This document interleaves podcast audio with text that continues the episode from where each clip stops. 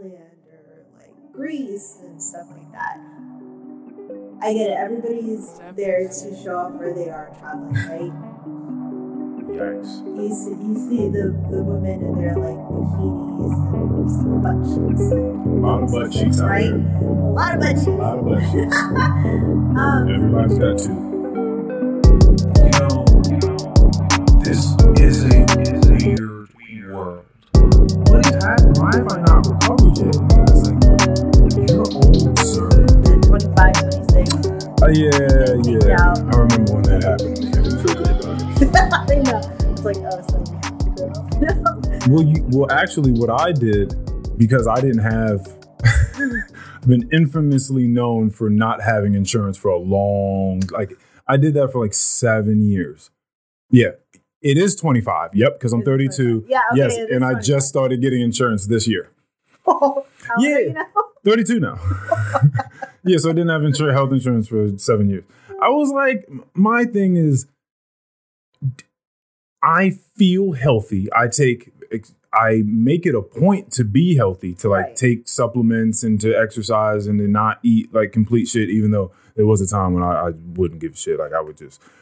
I've been nasty with my dieting. I think you were just having that conversation with Von Marie. Yeah, Oh, yeah. yeah, yeah. There were just times where I just wouldn't care.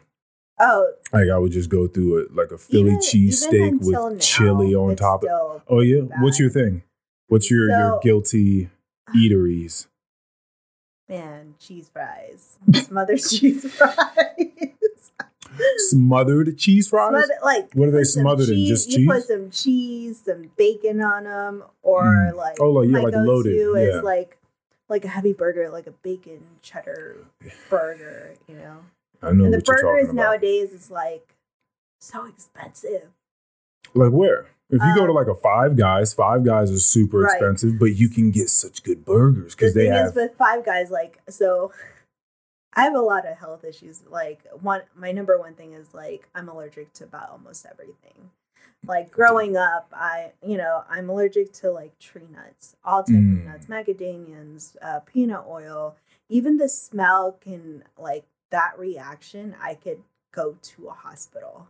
Like the smell alone. I remember when Whoa! in elementary school. so like, peanut butter is a no no.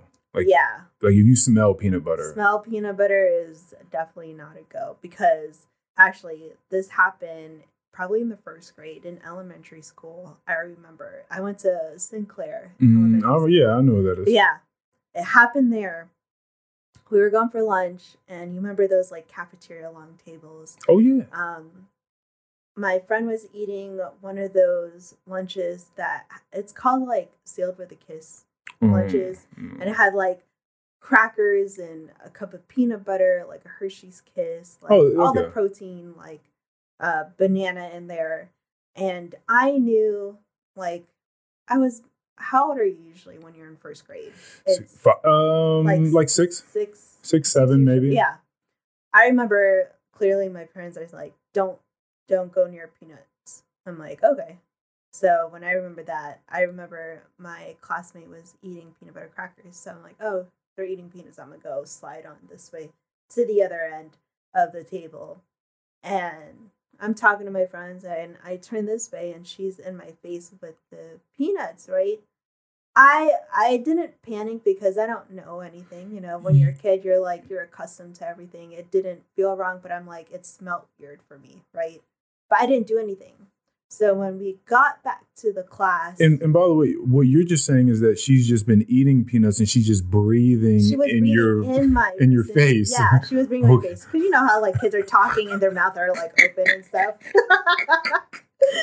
she just, So, I just spewing like peanut spores I into your face. smelled her breath within that vicinity. Oh. And so I we get back to the classroom. This was a time, like in first grade, I remember is when do you remember Hooked on Phonics? oh yeah, for sure. Yeah, you know, like we had the phonics card. Um, so we're all like after lunch, we were sitting down on the floor, and the teacher is like on the stool, like going through her like flashcards. And then suddenly, uh, a teacher comes in the classroom, and I was called down. They're like, "Oh, we need you in the nurse's office," and I'm like, um, "Okay." why? like, I'm not sick or anything. So I'm going downstairs and I'm going down this long hallway to the nurse's office. And I noticed that there were like adults and in a blue uniform, you know, like the the EMT, like firefighters. Yeah. And there was like six of them, and I started to cry because I'm like, I'm thinking my first thing in my head is like, am I in trouble? but I'm at a nurse's office, right? I'm not at a principal's office. But I'm like, I started to cry. I'm like, what's going on? Um, apparently, um, I had an allergic reaction, and they were checking my breathing and everything. Apparently, my neck was like swollen. Oh, so you had no idea No. that it happened because you're six years old. Yeah. You know, seven tops. Right. And- but everyone's looking at you and they're just like, hey, man, look at her neck. look, at- her neck. Like, yeah. holy shit. Like, we should So I somebody. didn't know what was going on, and then so like I mean I was fine, right? Um, but like they called my parents, and then my like I don't know if it was like my mom or my dad I was talking to. All I remember is hearing them saying like, "Do you want to go home?"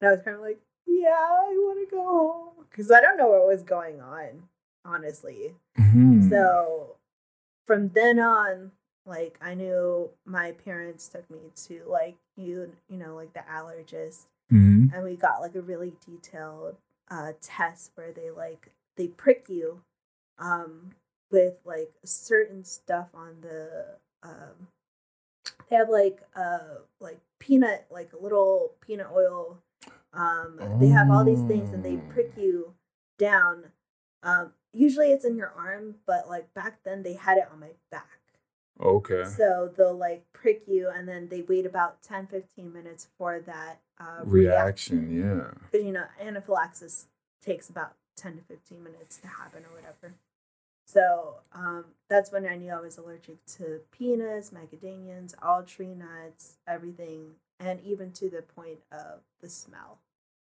so And but you said you're allergic to all sorts of food. So, but is all it? sorts of food so that's just one Yeah, that's that's just one thing um and then as i got older i grew into more allergies usually it's, Damn, it's usually the opposite you grew into allergies. i grew into it How the hell does that happen? Like, like were you eating items and they were fine, and then yes it- what? And then I- some.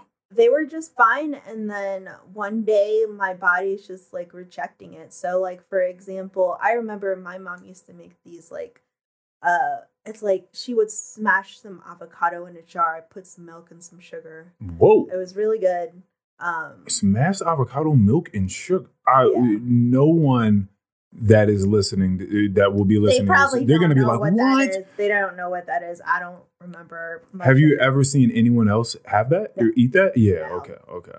uh maybe it was just my mom like, where'd she get this from?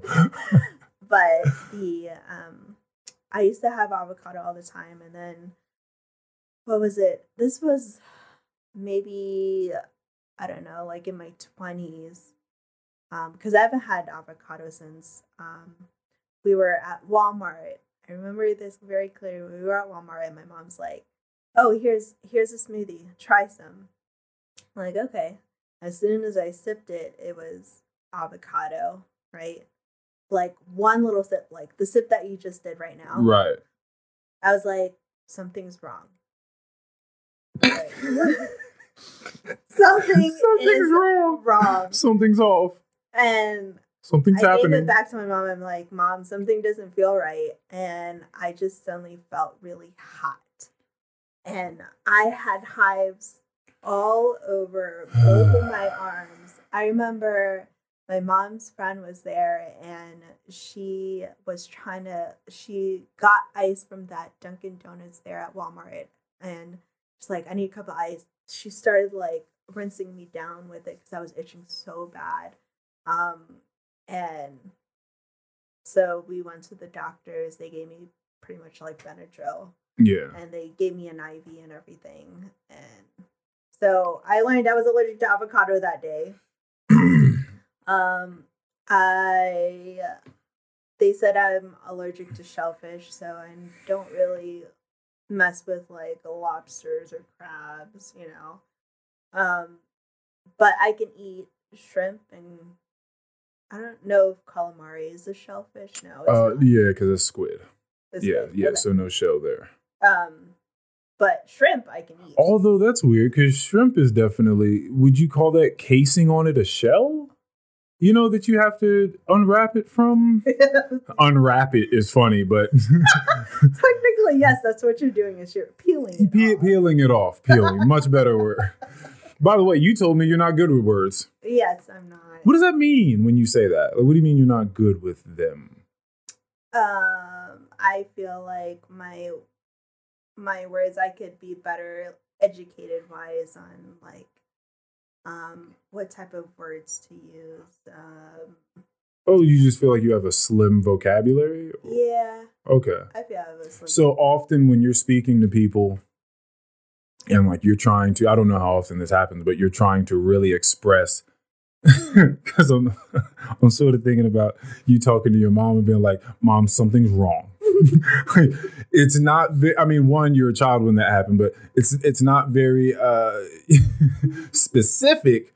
right. But we know something's off. Yes. something's wrong, right? So when you're explaining to people nowadays something's off or it's wrong, or you're trying to express yourself how you feel inside, I imagine those are probably the more difficult things to talk about, like what's going on inside your psyche, or like, wh- like where do you find it most difficult to express? Like, what is like what are you trying to talk about where you feel like you're not really getting the idea out? honestly it just really i think it just depends on the conversation like Okay. the topic of conversations but you know also i Let's get this microphone closer. I also have like a hard time finding words when you're at a doctor's office, right? And they're asking you like, "Oh, how's how are things going?" Or like if you're in the ER, right? They're getting your chief complaint. They're like, "Okay, so what's going on?" You're trying to describe what's going on, and you can't get the correct Hmm. the correct um, terminology and they're you know the nurses are looking at you like okay what so They're you're like, we're trying to help this- you, but I can't understand what's wrong, so I don't know where to start. Like that's what they're thinking. I mean, what are you saying? You're like, well, listen, I'm hot. I know that. yeah Um, absolutely dizzy, right right? just i feel like as a like in that moment like you're panicking right, too so you're lost for words right, you don't know how to describe it. And at that age, you're like, I don't know what to say. Like, I don't know what to feel. I don't know, like, is this right? Is this what I'm supposed to say? And Ooh, everything. yeah. Okay, you're talking about a certain age now. You're talking about being a young person at the doctor's Mhm. office. Mhm. But I'm talking about more so now. Now, Yeah. Cause I'm like, hey, come do the so one, thank you for being here. Mm. Thank you for being the first person here in my in my room that I'm so proud of making. I feel so fucking pumped about this. Like I was I was putting this together and I was sitting in here and like I finally had put like the last few things together and I was just looking around. And I don't remember the last time I was so first of all, I don't even remember the last time I used the word giddy but I was giddy. Like my I felt these these butterflies just in my stomach floating around and I was so excited to be in here. I had to physically remove myself from the room because it was just too much excitement for me to be in. Like I felt like a child with like its first like video game or toy or whatever that thing is that you were oh, into yeah. and I was just like, I, I felt like I was going to explode of just happiness and excitement. So I had to leave. So thank you for being here and experiencing this with me. One, Thank you. um, thank God for Keon, right, for being there. I love Keon. I love Keon with all of my heart. I love that guy. He's so sweet. how, how, how long have you known him for? Since I was in sixth grade, so Sixth grade? Yeah. Okay. So about the same time. Yeah, it's been a very, very long time. I tell people because it's interesting to me because this is so far from who he is. When I met him, like one of the very first things I remember about him was it was a a bus ride. I used to ride the same bus as him. Yeah. And his little knucklehead brother used to ride the bus bus with us. Clearly, they lived in the same house. And his little brother was talking shit to this guy that I knew was also a friend of mine. And that guy it wasn't about that. So he was he was like, okay, well, we're fighting when we get off the bus. Uh-huh. And everyone's, you know, sizing it because that's how people are. They're gonna pump it up, be like, yeah, fight, yeah, yeah. Like, I fucking love a fight. Yes, let's do it. And so Keon's on the bus. He hears this happening clearly. He doesn't say a word the entire time. But he's a quiet, he's to himself, like he's not a confrontational person. And then we all get off the bus, and the guy, his name was Zach, he's walking up to MJ, his little brother, Yeah. and he's about to fight him. And then an arm just comes around the guy's neck and yokes him back. And it's fucking Keon, like having this guy in a chokehold. And he just walks him backwards away from his brother and like kind of tosses him to the side. And then like everything was squashed. Everything was just like, oh, I guess the fight's not happening today. And then everyone just went away. And like that was that's my earliest memory of Keon Wow. was him putting someone in a chokehold. And that's not Keon at all. No, it's not. Not at all. No. So yeah. not- but I love him. Yeah. I love that guy. And he's our mutual friend here. So, you know, I would have never this would have never happened had it not been for him. Right. Yeah. And the fact that, you know, as of today, we were trying to remember how, How the we met. last time we met. Yeah. There's three different stories from you, Keon. Yeah, mine was we were going to a party. Yours was we were just in someone's backyard. and his was we went to the gym. And that turned out to that that checks out. I, I have that vague memory now. I just threw the we were going to a party in there. I've been to parties with him and we've driven there with other young ladies. I think I just kind of converged a couple different memories and maybe a dream. and you know what? That was only what, like 10 years ago, maybe? Yeah, but that's like that? but only it's But ten can you, years. Can you feel like that 10 years just went by that quick? You know what I mean? May, let me tell you something about time. My days are like that. Yeah. I I do you get bored often? Um, I have in the past, um, but nowadays I always keep myself occupied because if I just sit still, I feel like time slows down. Mm. Mm. But now, you know, like being as a parent with a two-year-old, yeah. I don't ever get bored. I don't ever get bored. Oh man, yeah, I'm, I'm certain that it's funny because that is one of those things that I feel like works in one or two ways. Having a child, for a lot of people, they say it keeps you young, it keeps you fresh, it keeps you up to date. Because as she gets older, you're going to hear the things that they're talking about in her school and what she's into, what social media sites will be popping Oh when she's older, like the things that she'll be looking at. So you'll be kept abreast of what's going on in the world right. via your daughter. And so there's something there. And then also maybe just the running around and having to play and maybe she gets into sports, maybe whatever she's into, like you'll have Oh yeah. you'll get into it to some degree. But then for other people, it seems like it ages them greatly. So I feel like it all depends on how you interact, I guess, with the It experience. depends on the people, and you know, I feel like every parent is different. There's no right way to obviously parent like your child. You know, um, Some ways I've are righter people- than others. I've seen people like age by their face, their Mm. hair, you Mm. know. But it also depends, like your energy that you bring Yeah. to as well, because being a parent is definitely tiring. I fucking bet. I fucking bet. I, you know, like before before I had my daughter, I was like, you know, still going to work. You know, like I wasn't thinking about having kids yet and whatnot. And I'm like, I'll go home after like an eight hour shift, and I'm like, I come home and I'm like, how am I gonna do this with a kid?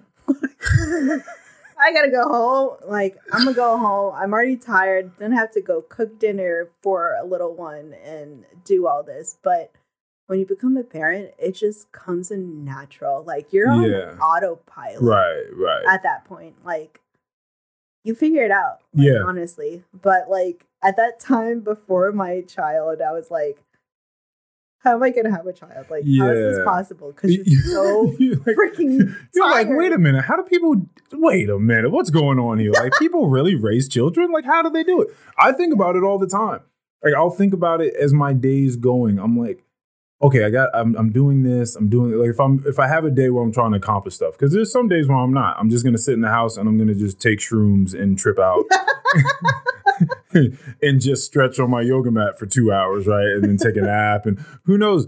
But one, I know that that day is over with if I have a child. There's not going to be any taking shrooms at noon and hanging out in the house, melting into the carpet and doing whatever else it is I'm doing, setting up a podcast studio for two hours. Like that's not going to happen. I have to Right. take care of this this little person Yeah. here. But then it's like the days when I'm really trying to get stuff done. It's like, whoa. Now I have a friend named Mikey that actually does a. He helps me with this podcast Mhm. his brain is very weird. He's a very he's like scarily intelligent. It's one of those guys where you just you you want to be his friend. You most certainly by no means want to be his enemy. Right? Like he's just he just his mind just works in just this really weird abstract way you can put together Yeah. calculations as he can put together just like concepts and things in ways that like people wouldn't normally think of Mm. but it helps him with time management in a way I've never seen another human being do it. He just he moves blocks of time around like it's Yeah. nothing like he's just playing Tetris and he can are good at layer them and Mhm. like I'll do these three things at the same time. He he sent out a, a famous video to all of his friends and family where it may have been on his snap where he was like feeding his his child but he was playing video games and he was like video he was videoing both of those things at the same time there was a bottle in the baby's mouth and it was like attached to some pulley system Oh, that was going up into yeah. the ceiling so he could play video games and watch his daughter at the same and I was like what the fuck is going on here because most people are now going to have to hold the child Right. hold the bottle Oh yeah. you know what I mean? Like, but he's like, no, I'm gonna stack these two activities on top of one another, so that way I can do them both. And it's like, it's it's just amazing the way he thinks about stuff. But yeah, if you're if you if I were to have a child, I would most absolutely go to him and ask him how to manage my time doing that. Yeah. Some people are really good with time management as a parent, you know. Me, my daughter is already 2 years old. I'm still trying to figure that out, Yeah. you know. Um until this day, I still think like how am I doing this? Mm. Like I'm on autopilot, but I'm doing it, Yeah. you know. Um it's hard to like get ready for work, got to get her ready. Do this Northern Virginia commute, you know, Mm. the traffic and stuff like that. And then after after work, gotta go pick her up at daycare, go home, make dinner, put her to bed, or like do the routine of brushing her teeth, giving her a bath, and doing it all over again for the next five days. Yeah. Like I'm I bet you can't wait until she gets to a place where she has a little bit more responsibility and like Right. autonomy, maybe Yeah. like five years old. I don't know what yeah, but age I mean, like, like they can brush brush at her own her teeth. age and- right now, like as she gets older, like she's very independent yeah, and she plays with herself all the time. She's not always like, "Mommy, come come Mm. play with me." right. Not yet, Yeah. But like if you come play, it's a plus. But she's like, I'm good on my own. She's like, she's good on her own. She she can you know like play with toys. She can do books like, but a lot of times she'll ask me to like read books to her and stuff like that at that age. And you know like of course I'm going to take that moment. Yeah, that's and do good. That dishes can be done after. Yeah, for what I sure. mean? You got to take that moment in. yes, If your your kid's like, hey, can you read me a book?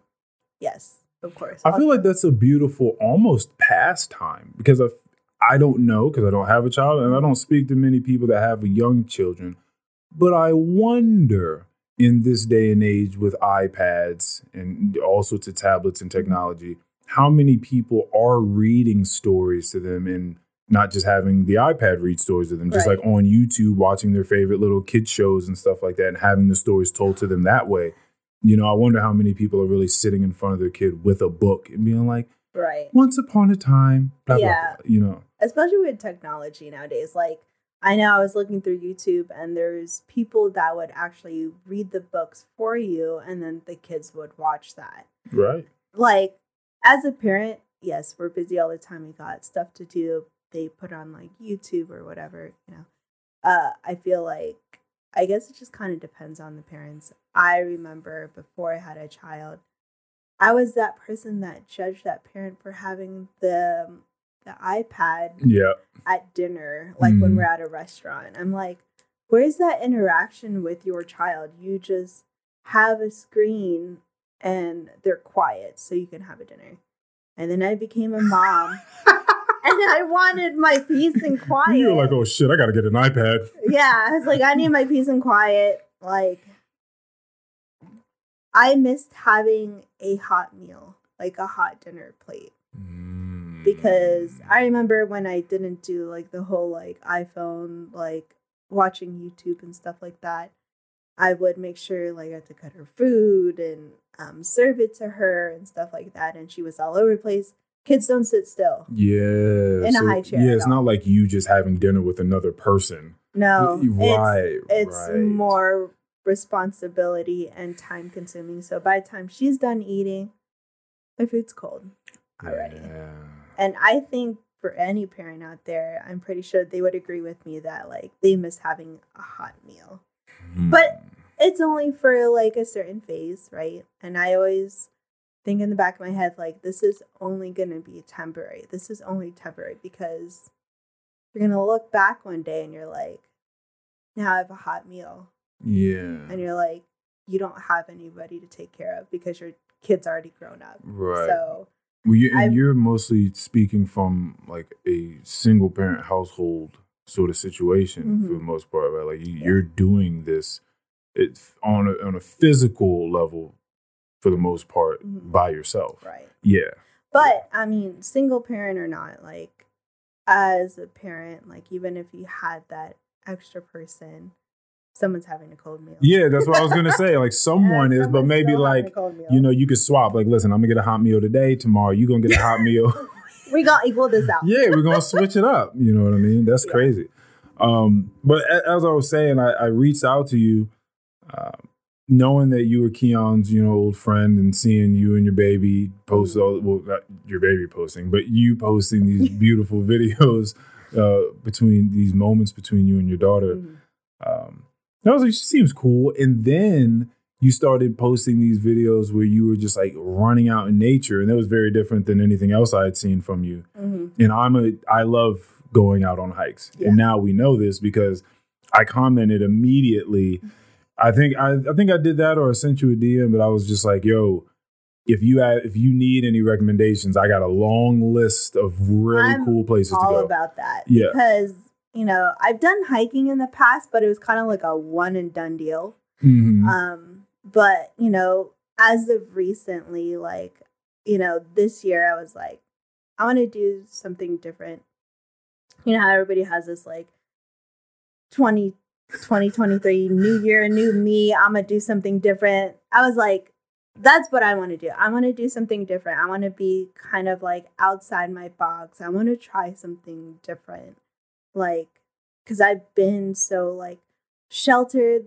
Um, like even not even the last couple of years, but like I think throughout my whole life, like I wasn't the person to be like adventurous. Mm. Like as a kid growing up in my family, we were never outdoorsy type of people. Okay. We we never did camping, we never did hiking and stuff like that. And so I was the spoiled person that wanted air condition all the time. so what'd you all do? uh Like as a family? uh we didn't go camping. that's, that's Where what at whatever you did, there was air conditioning. there was air conditioning, right? But I mean, like in the motherland, right? Like, because you know, I'm from the Philippines, so Oh, I didn't it's- know that. So you grew up there. Uh, no, no, no. Like when I go there to visit, Mm. right? Um, it's hot. Yeah. You know, like we're in the tropical. Yeah. You know, it's very humid. It's like Florida, but like all year round kind of thing. Mm. The humidity. And I remember as a kid, I would like complain and cry. I'm like, it's so hot outside, you know? And um, my parents were again, my parents were never like that outdoors adventure. We never went on a canoe or go kayaking and stuff like that. But like um I remember maybe like 10 years ago or however many years ago, my sister was like, "Hey, let's go whitewater rafting." Out in uh, Harper's Ferry. Okay, beautiful area. Yeah. Oh, Yeah. it's beautiful. I've never done the whitewater rafting though. Yeah, so I was like, uh, okay. So that was definitely an experience, you know. Um, and then it was always these like little spurts of moment. And then this year, as of recent, like I've never been outside so much. And I think I don't know if it's because like now that I've aged, I really appreciated nature. And like I'm not about the insects and bugs. if I see spiders, I'm a flip of shit, you know, Snakes? kind of thing. Snake. Mm-mm. Gotcha. No. Yeah. Uh, I will fucking like leave your ass behind if I see a snake. Okay, so you try to go out, but you also try not to look around a little too much. Like you try to try to keep your eye on the path and walk forward Yes, because yeah. Right. Yeah. And um, so with all these like hiking adventures, it's definitely a different outlook. Like, you know, um, I was never like, okay, I'm gonna do a hike today. Um, but this year is kind of different. I was like, you know, I want to I want to try hiking a little more than I do. So you started in January? Did you um, I I think when things started to get a little bit warmer. Okay, okay, um, okay. You you wasn't out there in like the forties, Oh no, fifties. No, but I did so like my first one in a long time. Um my very first hike was I think like March time frame Okay. actually. And I went out to Skyline Yeah, beautiful. and it was so cold. There was like actually snow on the mountain. Oh yeah, for sure. You yeah, go but I mean it was like very very little, but I wanted to do like a small hike and I went to um I forgot that uh Stony Man Trail. Mm. and it was only like from what the review said it's only like 30 minutes to get up to the top to get a view like a short hike but a really good view Mhm.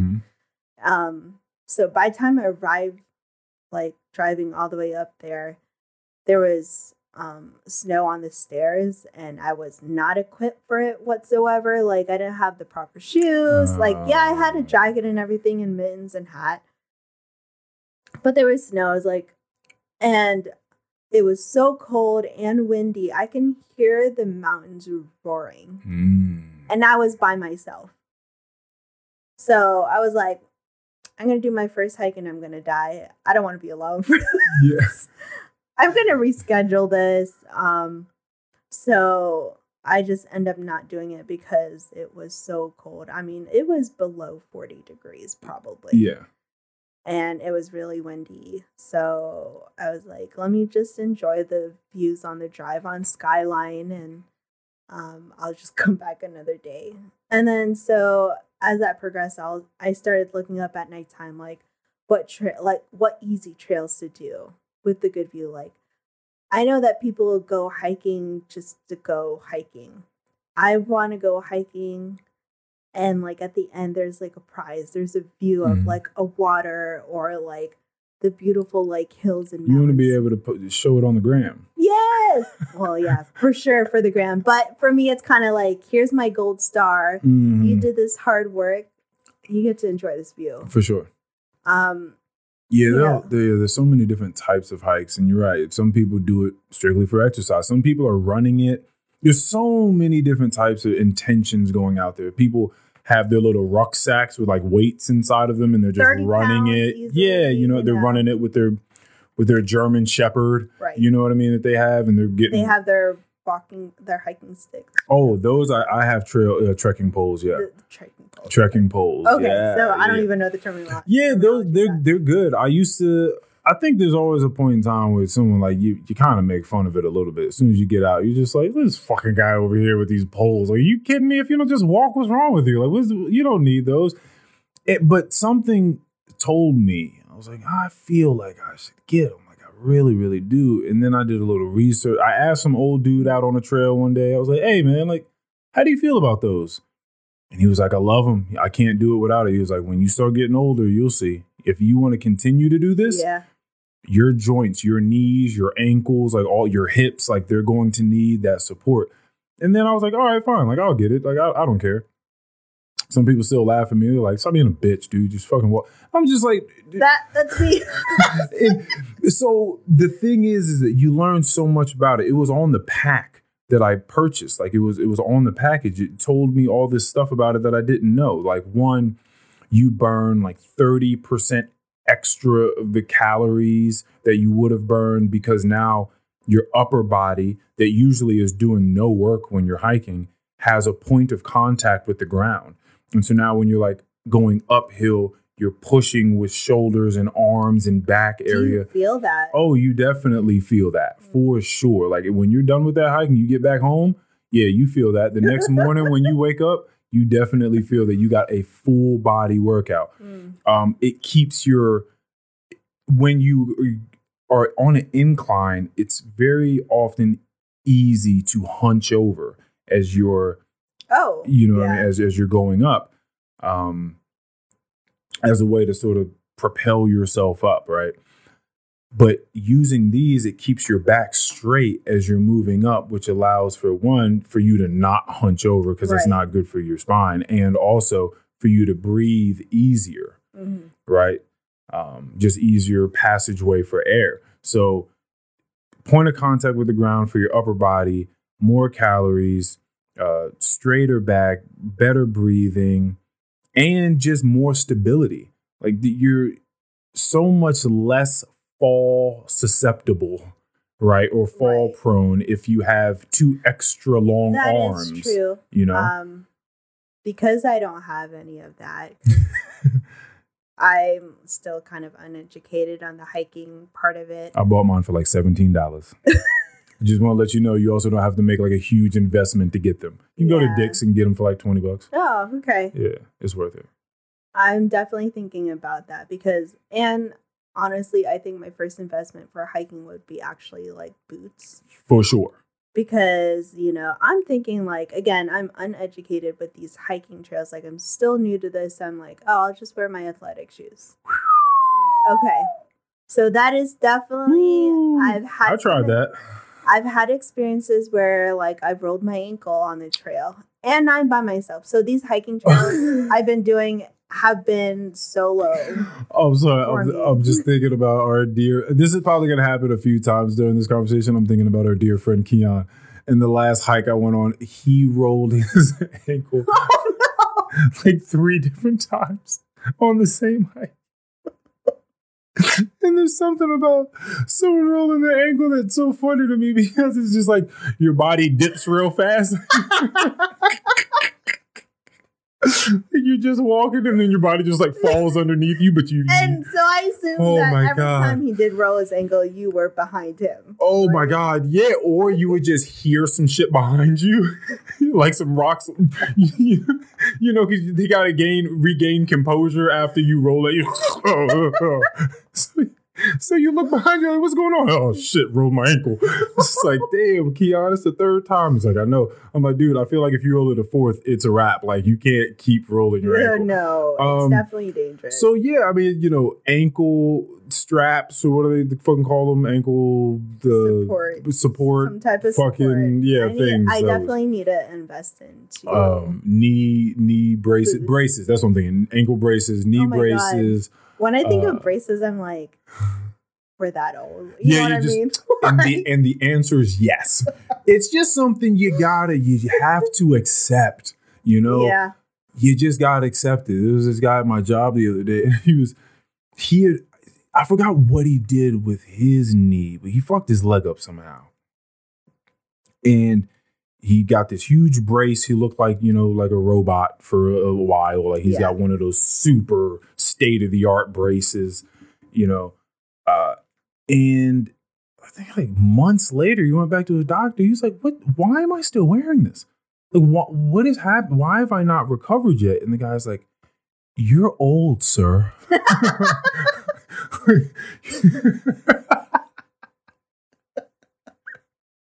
and it hadn't. His name is Manuel. I love that guy. uh, he he hadn't really thought about that. So when he heard it, he was like, "Oh yeah, like I." You're right. Like I didn't think about it, but I'm like fucking 58. Who knows how old the guy is? But he's like, "Oh, you're right. Damn, like it's gonna take twice or three times as long for this to heal than it would have if I, you know, than Oh, when I was 30 years old. It's like, yeah, man, when you start getting older, you, you it just doesn't snap back into place. We were talking about drinking and like in people's college days, just drinking back to back to back and what your Oh, intention yes. was. I, I've told a you know, famous story on this podcast of this was a few years ago. Uh, someone new came and started working at my job, and she was working as a hostess because I work in a restaurant within a resort. Yeah. And uh, I started talking to her. She was going to Radford at the time, and I think she may have been like on her second year or something like that. Mhm. And, you know, we had hit it off and I think we were going to make plans to go hang out. Now, I'm, let's say that this is, you know, five years ago. So I'm still like 27. Like, you know, I'm still like an adult. Um, and I was like, yeah, you know, there's a bar close to the house. Like, we can go there and have a couple drinks. Cause I'm thinking, like, let's chill. Like, let's, let's have a good time. Like, now to me, a good time is let's have a couple drinks. You know, we, we have some conversation. Let's relax. You know, maybe we bop to some music. What like I'm I'm old. I'm washed. I'm Low washed. We're like low key. Right. She's like, she said to me with no fear in her heart. She said it with all the conviction ever. She was like, "Are you ready to fucking black out tonight?" I was like, "Oh, Wait, wait, hold on. Is she the same age though? Well, no. So at that time, she was in her second. She was probably twenty years old. Or no, I guess I Oh. guess she would have been 21 at this. age. Yeah, yeah, So she yeah. so she was 21. And she was just like, "Yeah, you ready to fucking black out tonight?" And I you don't understand how scared I was in that moment because in that moment I had to I was like, "Oh my god."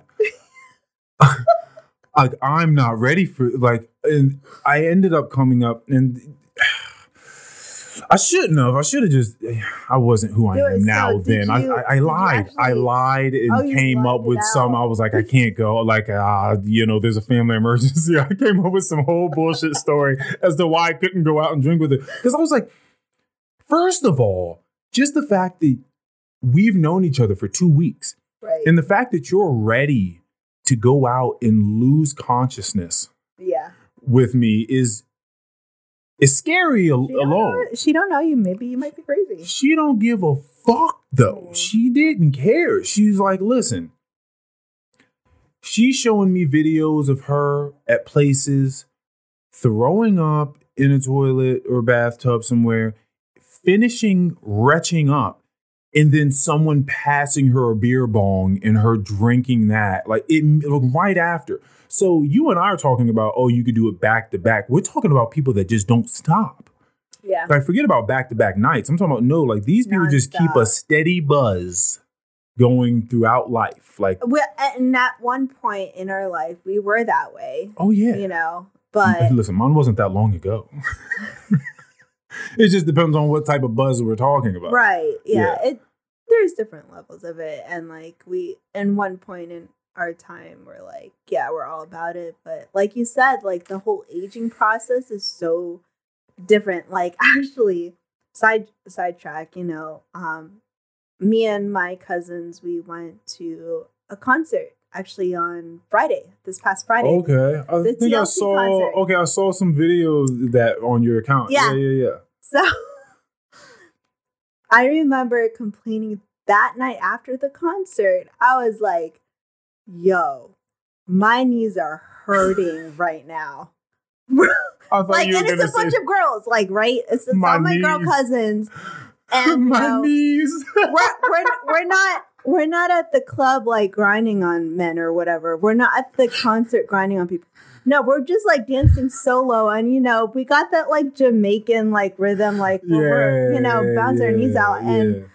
a I'm little like- dirty wine. yes, yeah, yeah, yeah. and I all I remember is just complaining how fucked up my knees were that night, and I was like, I I am not with this. And then the next day until like two days later, I still felt my legs were Oh, in pain. Man, The I- legs or just the knees? It went from my knees to my legs. Okay, so you okay, so yeah, there's nothing wrong with getting a nice muscle workout. Right. It's like, but when the joints and stuff Oh, are knee- aching, my that's a different. kneecaps were hurting so bad. Yeah, that's a that different thing. And you didn't hit them on anything. You were just no, you were we just, were like open. We got lawn seats for a reason, so Yeah. we can. so you had the dancing. space. We yeah. had the like six feet of space and nice, everything. nice. I was just laughing. I was like, "Oh my god!" Yeah, when you I'm start complaining about old. knees, knees and elbows and stuff like that, people make fun of me for my bedtime. I go to sleep. Oh, I don't care. See, now I know that you really respect that because you're raising a child now. So now you're probably about that sleep oh yeah. when you I'm can get it. all about it. Like my daughter goes to bed about seven thirty eight. Nice. I'm in bed maybe an hour later mm-hmm. because I damn well know she gonna be up at six o'clock in the morning. Guess who's gonna have to wake up? I do to go get her up and get her. Okay, so all right, so you're going to bed at 9 everything. Mhm. waking up at six. You're getting a full night's sleep. yeah, Yeah, and it's good. a lot better now. Now that she's older, because as an infant, she would wake up in the middle of the night or every two to three hours to like get that milk and everything. But I I am very blessed to have a daughter that does sleep throughout the whole night. yeah. Very, Very like again, important. like everything is in phases. Because I remember when she was like a newborn, every two hours, right? Every two hours she had to get fed. To every three hours to four hours, like it starts getting longer. And I all I remember at that moment it was like, I'm so tired. I want to cry. I just want to sleep like at least four hours or one hour or whatever. I was so tired. And like as a mom like you're um at that point in time i was also breastfeeding Mhm. so i was the source of the milk Right. right Yeah. and so if my baby's not eating then i have like a breast pump and everything and i just i wasn't sleeping like i remember my cousin called me i was just like you look tired and i just like cried to her and i was like i'm so tired i'm like i just want to sleep and then now that I look back, you know, my daughter's two years old, and I'm like, that it's gone. That phase is gone. Yeah. Like- but you still wonder, how am I doing this every day? Right. It's amazing what human beings can do when Mhm. there's like not a choice. Yeah. When you really have to do it, it's amazing what you'll get used to. Yeah, Like what your body, like how your body can acclimate to different circumstances. like like I said, like when you're a parent, you're just on autopilot. You really are. Like again, like when I had that mentality, like how am I going to raise a child? I'm so tired after eight hours of work. like, Oh my goodness, But- man! Oh, con- eh, listen, I'll, I'll give it to you. I give it. I give it to you. Yeah, yeah. Congratulations It's on definitely- making it you. happening every day. Like, it's definitely challenging, but you know, there's a lot of hard days, but there's also a lot of rewarding days. mm, too. Um, last year was really hard for her alone because she had um, a lot of medical issues going. Um, was it so last year, starting like January? Um, she was probably in the hospital for like over a week of span because she kept having like high fevers. Like i mean over 103 i think her highest was like 105 for a baby. So we were like in the hospital all the time. She was constantly getting sick you know she's in daycare. Daycare is like a cesspool right. Right. So we expect them to get sick but i didn't think she was going to get sick that often. Constant doctor visits she's getting poked with needles and ivs the um sleepless nights because she was so sick. Like I was just so tired. I thought I was Ugh. over the phase of the newborn phase. But like when your child's sick, it's like you don't get any sleep either, right? Right. And and then you're constantly worrying like, oh, is she getting another high fever? Babies don't talk. They don't tell you how they feel, right? They don't tell you what's exactly wrong. Um and then I think the worst one of the two worst ones was the hand, foot, and mouth disease. If you're not familiar with that, that's I've heard people be like, "Hey, listen, I got hand, foot, mouth, can't come to work." Like I've I've heard of this, but I haven't seen. nasty. They say it's a mild infection. Um, not all parents get it, but I happen to get it Mm. too as well after she did. Um, so it's very painful blisters, like hands, Mm. feet, and mouth. Like everywhere. oh, so okay, Like, they're- okay. It's they're because that's where you get the blisters Right. is hand, foot, and mouth. hand, foot, and mouth. She had them in her genital area too as well. Oh man. So I was taking care of her, and then I got it, and I was in agony pain, right? Um, and I was working at that time too, and so I had to call out. Damn. I w- I had to call oh, out. oh, okay. I was like, because it's highly contagious, Right. highly contagious. Um, I had them in my hands, my feet, my legs, my mouth. Is it an airborne thing or like you have to touch, touch. something? It's all Yeah. based on touch, and it was so painful. Like, I I could barely walk. It hurt so bad. Jeez. and I couldn't ask people to help me because it was contagious. Oh. So I had to order everything like Uber Eats and stuff like that. I had to like deliver everything because I couldn't leave the house. That was a really tough time. And I remember back then I said, I'm never going to talk shit about stay at home moms.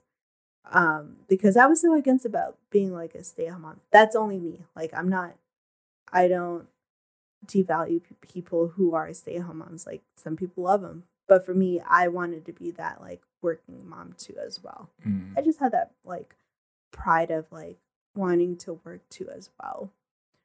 And so I was like, I'd rather be home and healthy with my baby than sick all the fucking time with her. And that's that was the case is that she kept getting sick. I was at work, had to call off work because she was getting sick from the cesspool of daycare, right? And then right before we left California, she uh, ended up having um, RSV. RSV is like a really deadly like virus, like respiratory virus Mm. for infants, and it's very bad for babies because they don't have that Im- immunity Yeah. to be strong to like breathe better. Um, I remember we were like probably in the ICU for like five days. Right. And they had to put her on a breathing machine. Yeah, the breathing machine. Um, and I was alone at that time. Um, and I had no help whatsoever because it was just it was just me, right?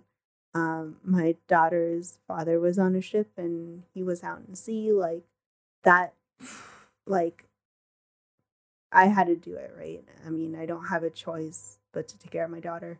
But I think like emotionally it really drained me because I'm like, as a parent, nobody wants to see their child in the ICU, right? Oh, yeah, of course. and not. then them being on a ventilator Right. or whatever. Yes, she a was, ventilator, She wasn't yeah. to point. She wasn't to the point where she was on a ventilator, but it was that was the next step Right. was the ventilator. But she was on a machine to get help her breathing, and as a mother, like you're very emotional and stuff like that, and. I was going through the motions of like I'm alone. She's in the ICU, and then I have my dog at home.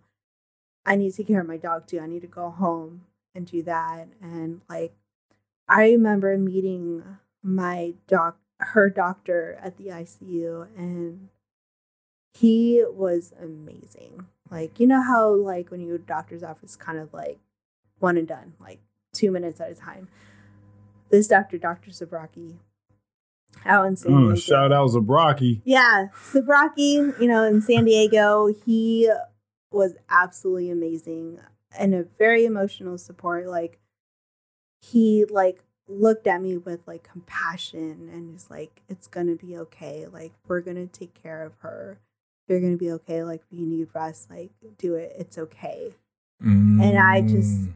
he saw it in my face having that to let you know like it's okay to rest. Right. We're gonna help you. Like, yeah, Yeah. yeah. Because I imagine the guilt of like going to sleep.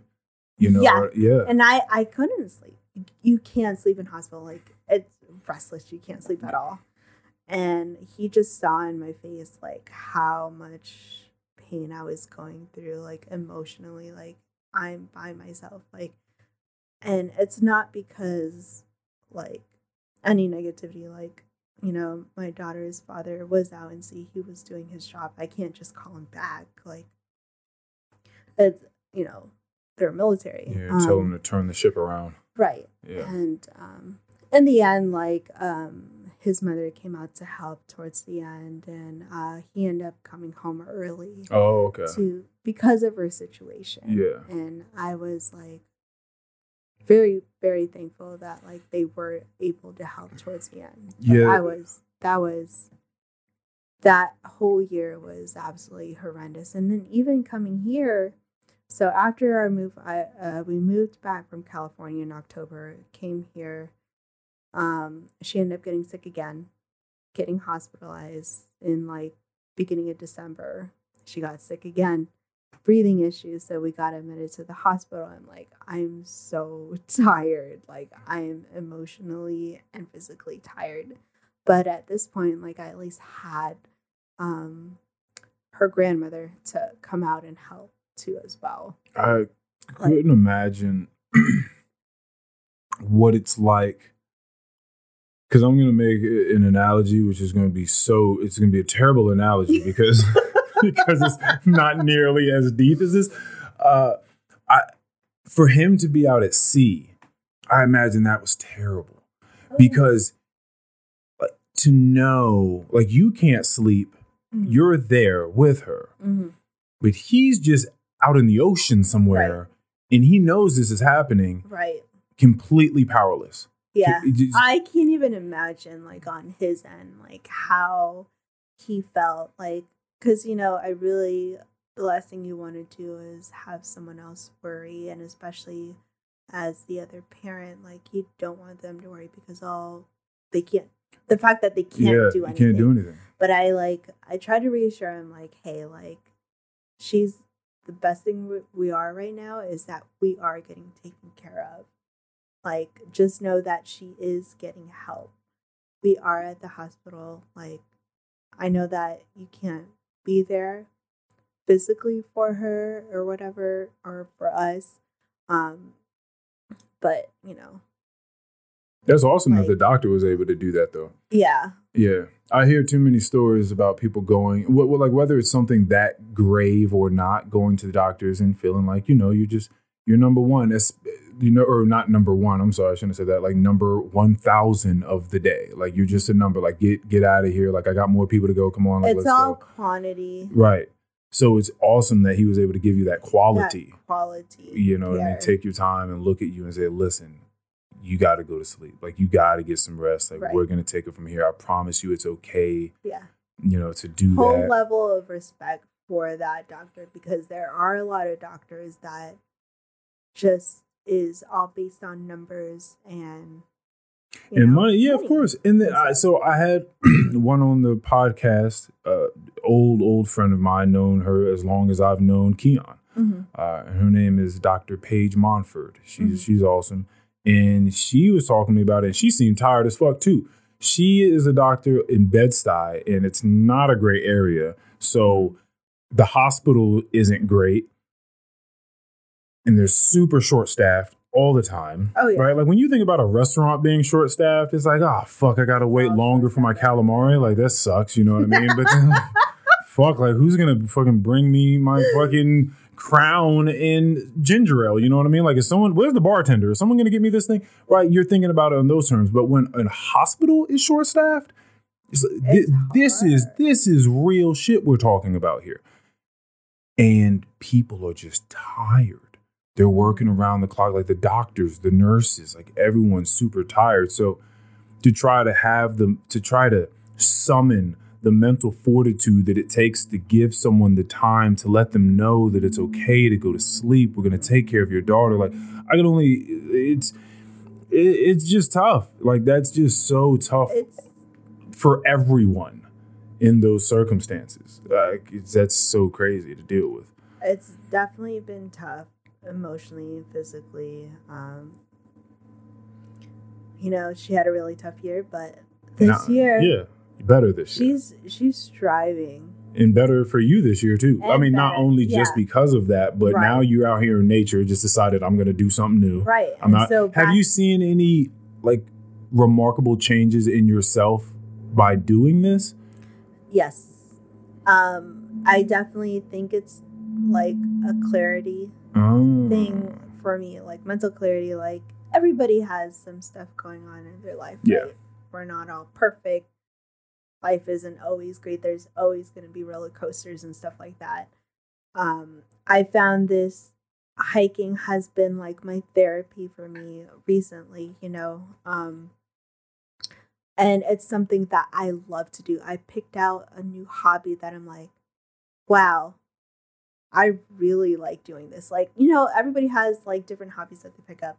Um, I I do bowling, right? Oh, really? I I've done bowling for like I don't know how long now. Um, bowling has been a hobby of mine. Um, and then now I picked up hiking. You know, what sort of scores are you bowling? okay, so back in my prime, I mean, I had like the 200. club. Damn. Okay. Yeah. Yeah. use bowling. I was bowling. Like I, You bowling. I remember when with Bowl America, like the one on Balls Ford Mhm. Road on Manassas, they had this deal Monday to Thursday after nine. It's five dollars all you can bowl. Uh, So- is that did they do cosmic bowling at that time where like the lights would Um, come on on? Fridays and Saturdays. Fridays and. Saturdays. Okay. Um, I never really liked cosmic bowling because I couldn't see where I was supposed You're like, what the fuck are we doing in here? Why'd you guys shut the light off? Like, what, what is going on? As a person that You guys are trying to make it a disco in here. accuracy, Yeah. I wanted my lights on. Like- yeah, you're in there actually bowling, Bowling, while right, the rest of us are just fucking throwing a ball. We're drinking, we're eating fries. Like we're not, we don't care about Yeah. that. Yeah, yeah, yeah. Yeah, no. So I picked up on bowling like years ago. Um, so yeah, that bowling was a really good hobby of mine, and I still do it till this day. I'm not hitting those two hundreds. Yeah. Anymore, but I'm working on that. But you're still better than the average person that's just like going in there with their family to hang out, though. Like, yeah, yeah, yeah. I'm going over a hundred. Yes. Yeah, you're going. You're going over 100. Okay, I can definitely. I think I can do that. I- I Sometimes, though, over uh, nah, I'm not good. I'm not good. I'm not even gonna lie. I'm not good at all. Because people are gonna call me out. They're gonna be like, Earl, I was there when you were last Right. bowling. You're terrible. And it's so funny is that like when I do go bowling, I've noticed the people that who are serious about bowling and the people that are just there having fun, they judge the people that are having fun. They're like, "You suck." You know. That's so funny because then it's it's so funny how judgment works because the people that are having fun are judging the people that are good. For some reason, you like judge people that are good at things. Like somebody comes in and they fucking unzip their bag, zip, and they get in the bag and they pull out this one glove that they got.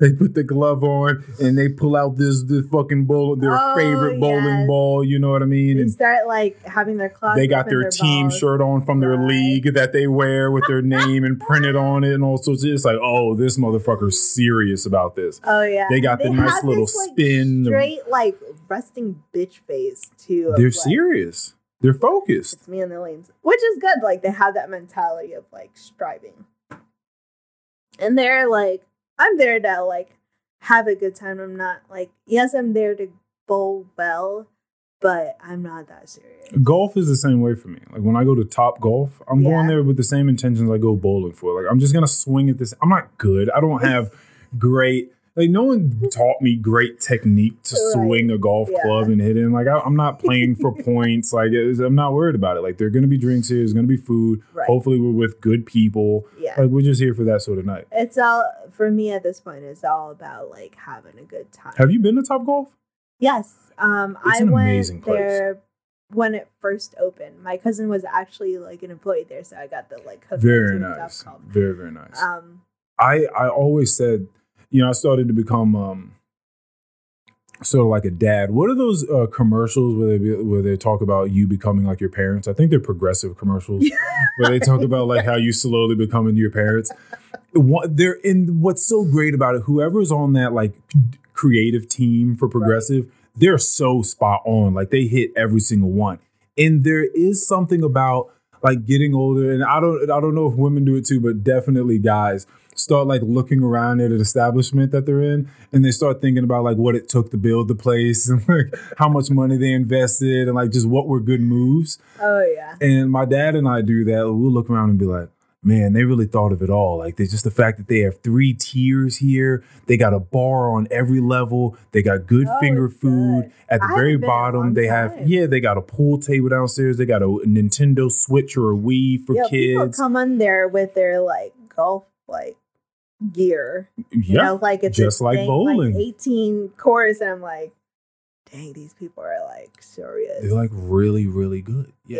Yeah. Just like going to the driving range, but it's like the rock star version of like the driving range. Yeah. It's fun. There's music playing. If it's hot outside, they have these fucking Oh, fa- the big fans Yeah. that cool you off. If it's cold outside, they have heaters over oh nice. every every little tier. I haven't been a long time. yeah, they thought of everything. They were like, no, we're gonna open this up year round and we're gonna facilitate that. And people are still going. I know it's Yeah. so expensive though. Yeah. And the one here is like right next to an iFly. Yeah, I've seen that. you Did you do that? I haven't done indoor skydiving.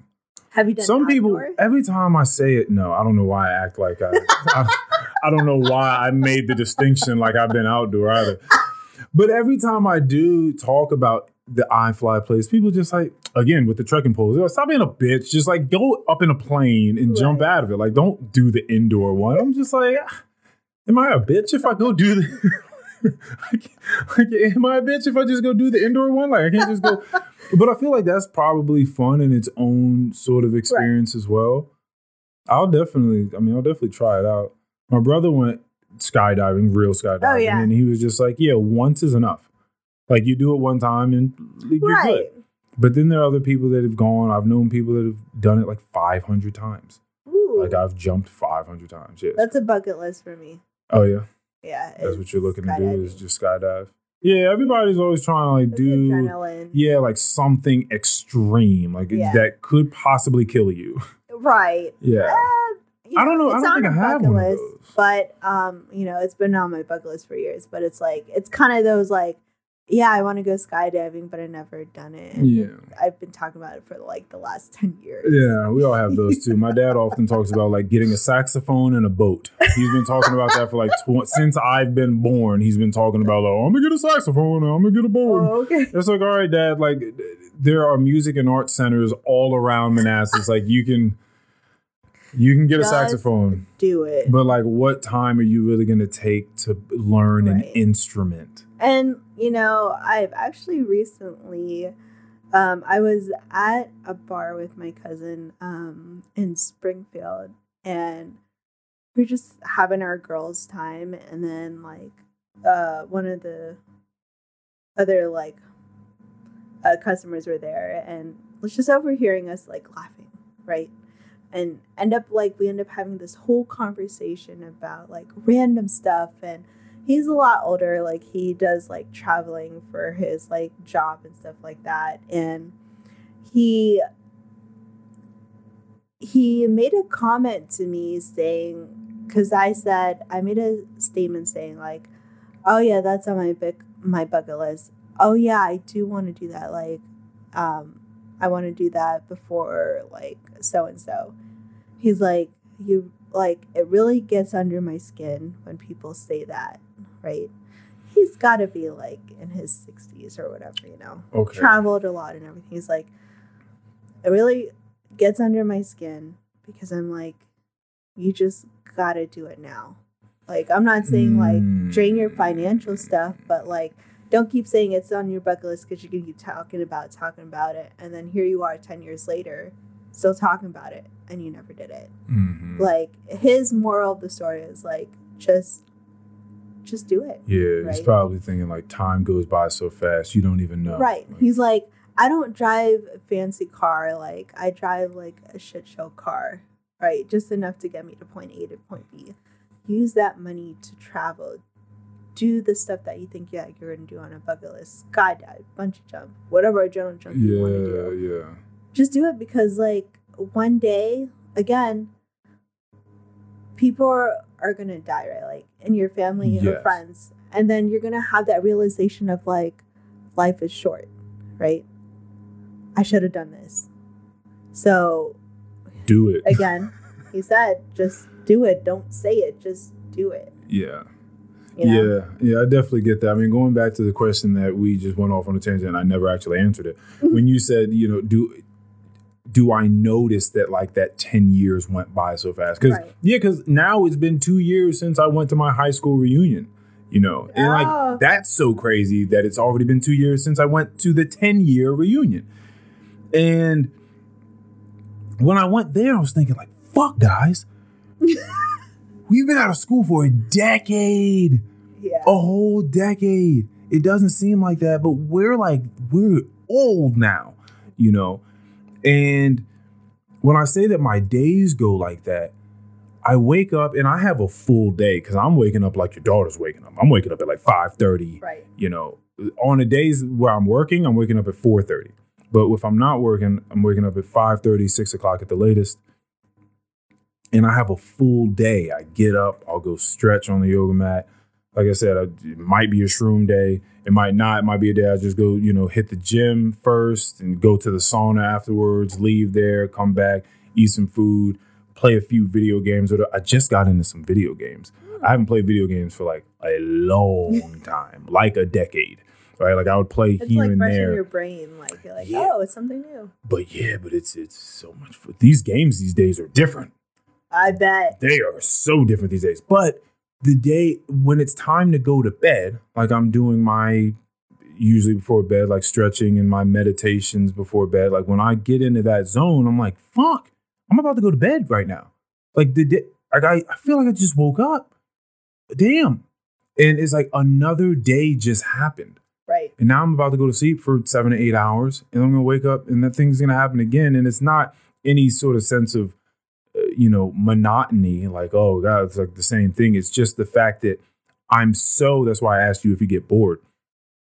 I'm so immersed in the things that I'm doing. Mhm. Like I'm so engaged with all the things that I'm doing on a moment to moment basis that time just fucking flies. Yeah. And somebody will reference something that happened and I'm like, oh yeah, like that thing that happened a couple days ago. They're like, oh, that was three weeks ago. Like, what are you talking? And I'm like, oh, that was no, that wasn't three weeks. They're like, oh, look, I have it on my phone for whatever reason. Like that, that was three weeks Right. ago. Like, whoa, man, like this shit is fucking flying. It's just insane. Time is flying. It's just crazy. It's Yeah. crazy. Um, yeah, I don't, I don't really do the bucket list thing.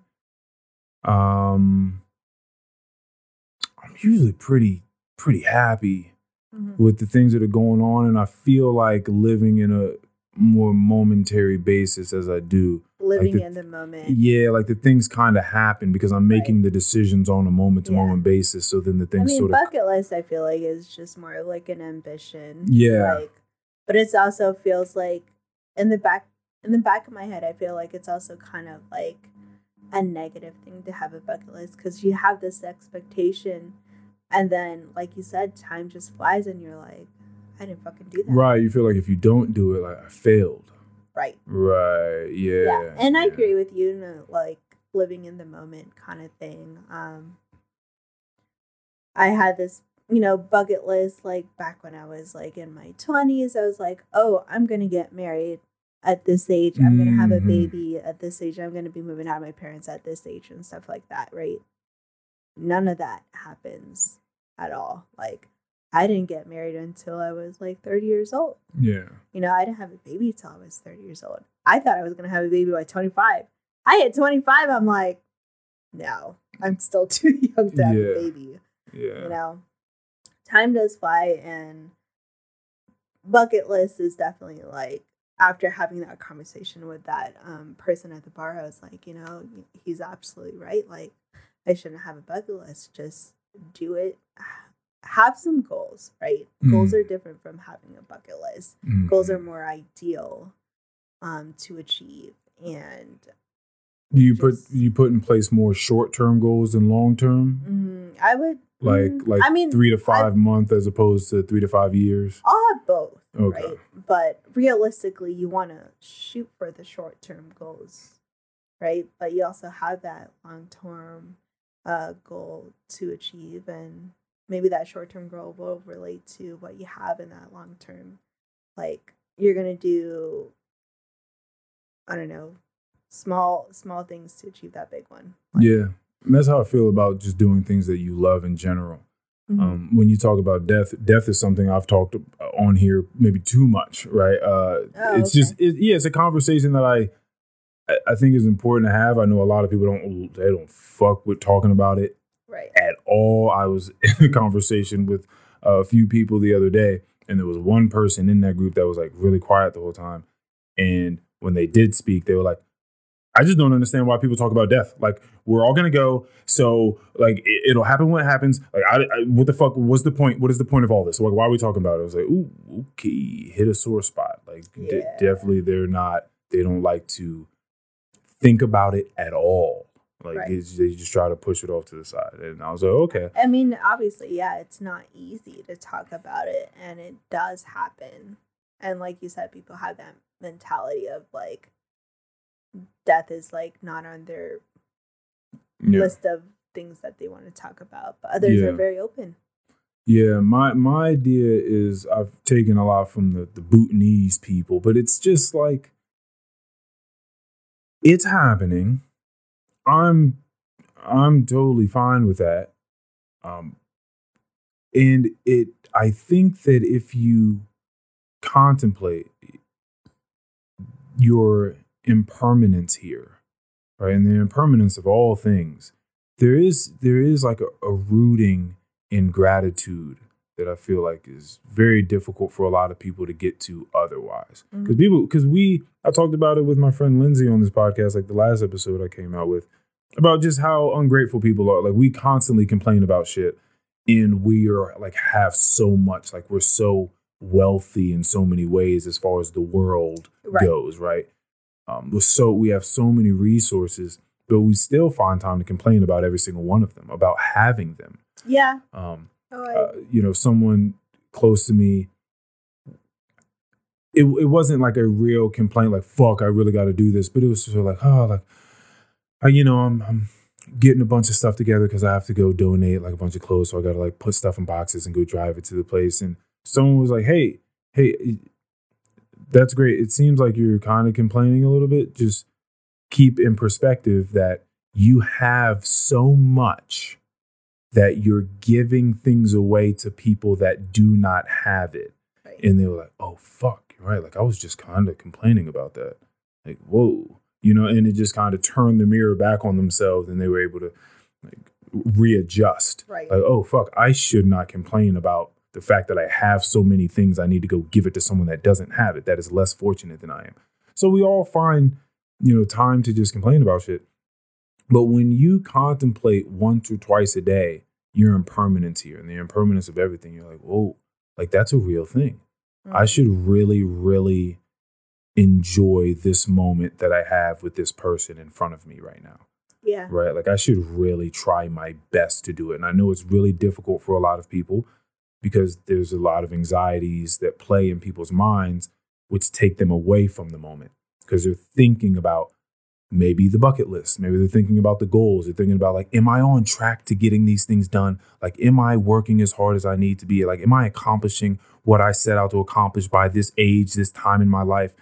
Right. and you're thinking about all these things and maybe you have a loved one in front of you that would like like to speak with you or Right. something you know or, or there's just things in front of you that you could be engaging with in a meaningful level but Right. you're not because you're way too worried and concerned about these things coming in the future And you know, honestly, that makes me think of it's probably going to be like a tough topic to talk about, but social media let's do it has uh, been an effect to people with communication. Like you said, like you want to focus on the person in front of you, your loved one, your daughter.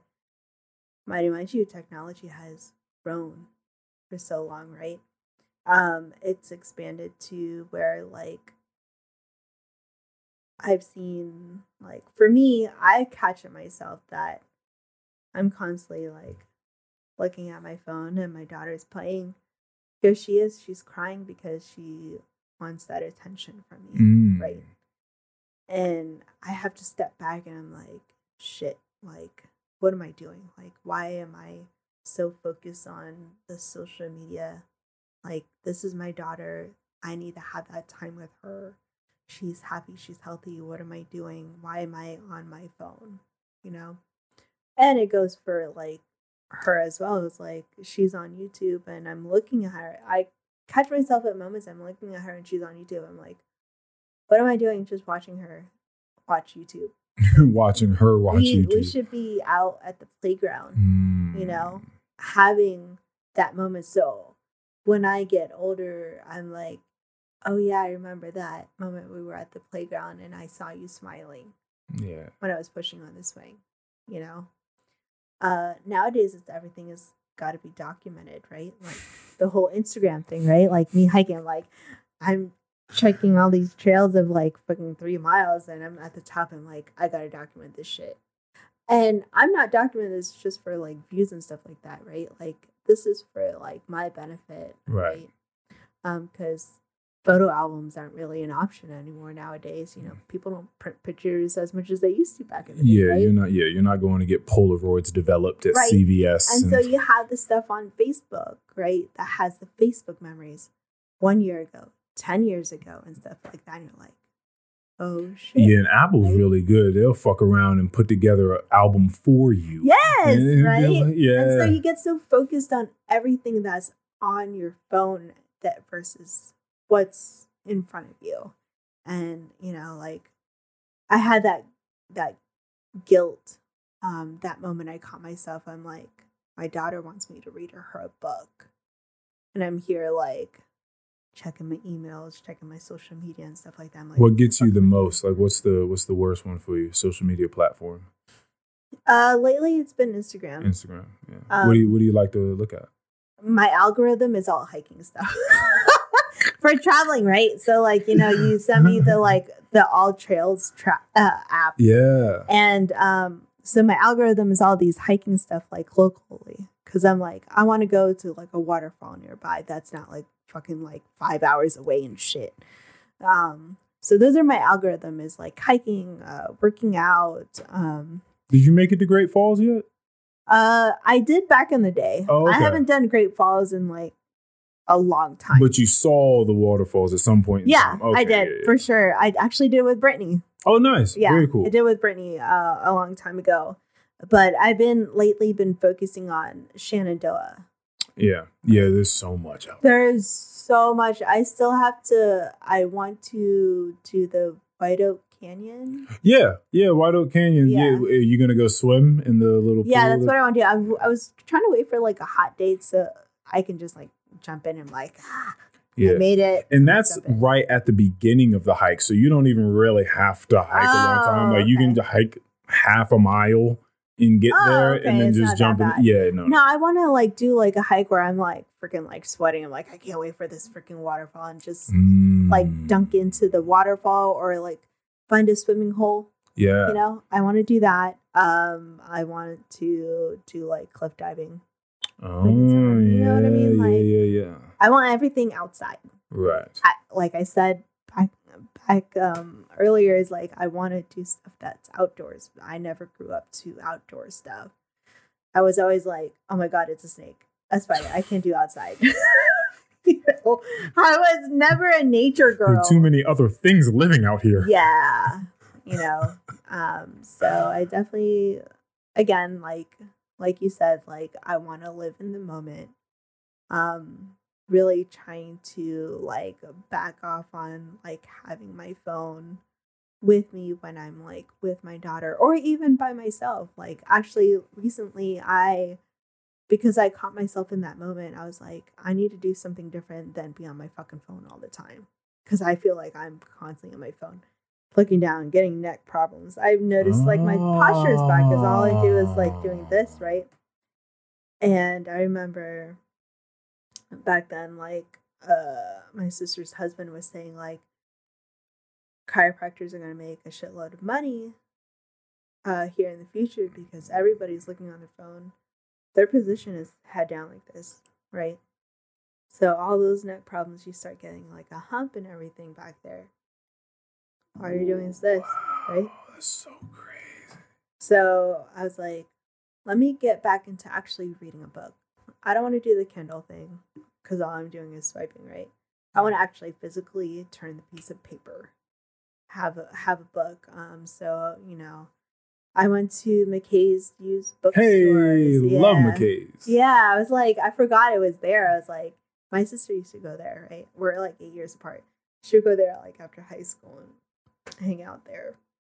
And I forgot how cheap it was for McKay's used book versus a Barnes and Noble. Oh yeah, them Barnes and Nobles—they're gonna hit you over the head for a good thirty-seven dollars Yes. on on a book. And so, like, I found like some leisure books and educational books. Uh, I found a book, like leisure wise, like the Fifty Shades of Grey books, right? Mhm.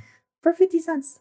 Oh yeah, yeah. You know? I, I got a couple of those. A couple, well, not the Fifty Shades of Grey books. I was like, oh. No, no, I didn't. I didn't get into that, but I definitely have run into some books that are like you know thirty cents here or dollar fifteen deal. here. Yeah, it's insane. You walk out with ten books for ten dollars sometimes. Like it's crazy. Right. I spent People go in there, they buy video games, I records. $20 on books, right? Yeah. And how many books you think you got for twenty dollars? Um, probably the stack was probably like A high. stack of books Yeah, for a stack of twenty dollars. This knowledge right And there. you can go to Barnes and Noble buy a twenty six dollar book. Yeah. One book. yeah, You know. yeah. They usually they, like they got like the newer books though. Right, You know what I mean? Yeah. So now that I've like invested in books, like after nine o'clock, I would like literally try to put my phone on like airplane mode and then just put it away like across the room so I can just sit down and focus on like doing something for me. I completely respect people doing the Kindle thing. I Right. like you know you There's can just you download them all. Right. You got them all right there in one spot. Yeah. I like I would never act like I don't understand the efficacy and like the Right. efficiency of that. But there's just certain things of the past. And it's crazy. I'm talking about books like of the past. Like you know what I mean? Like what fucking day and age are we where I'm talking about books like it's an old ass thing. But No. there's certain things that for me, now I think for a lot of people, will remain valuable.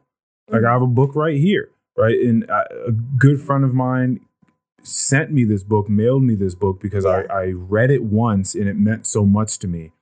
Uh, and they were like, you know, I kind of never read books twice for some reason. I'm always like, well, no, I read that. I'm going to go to the next book. And she was like, well, here's what she read was one, this is just a, a quote from the book. You are never given a wish without also being given the power to make it true. And then something from her, an option to read something again. Right. That's deep. It, it is. Yeah, she's she's kind of like that.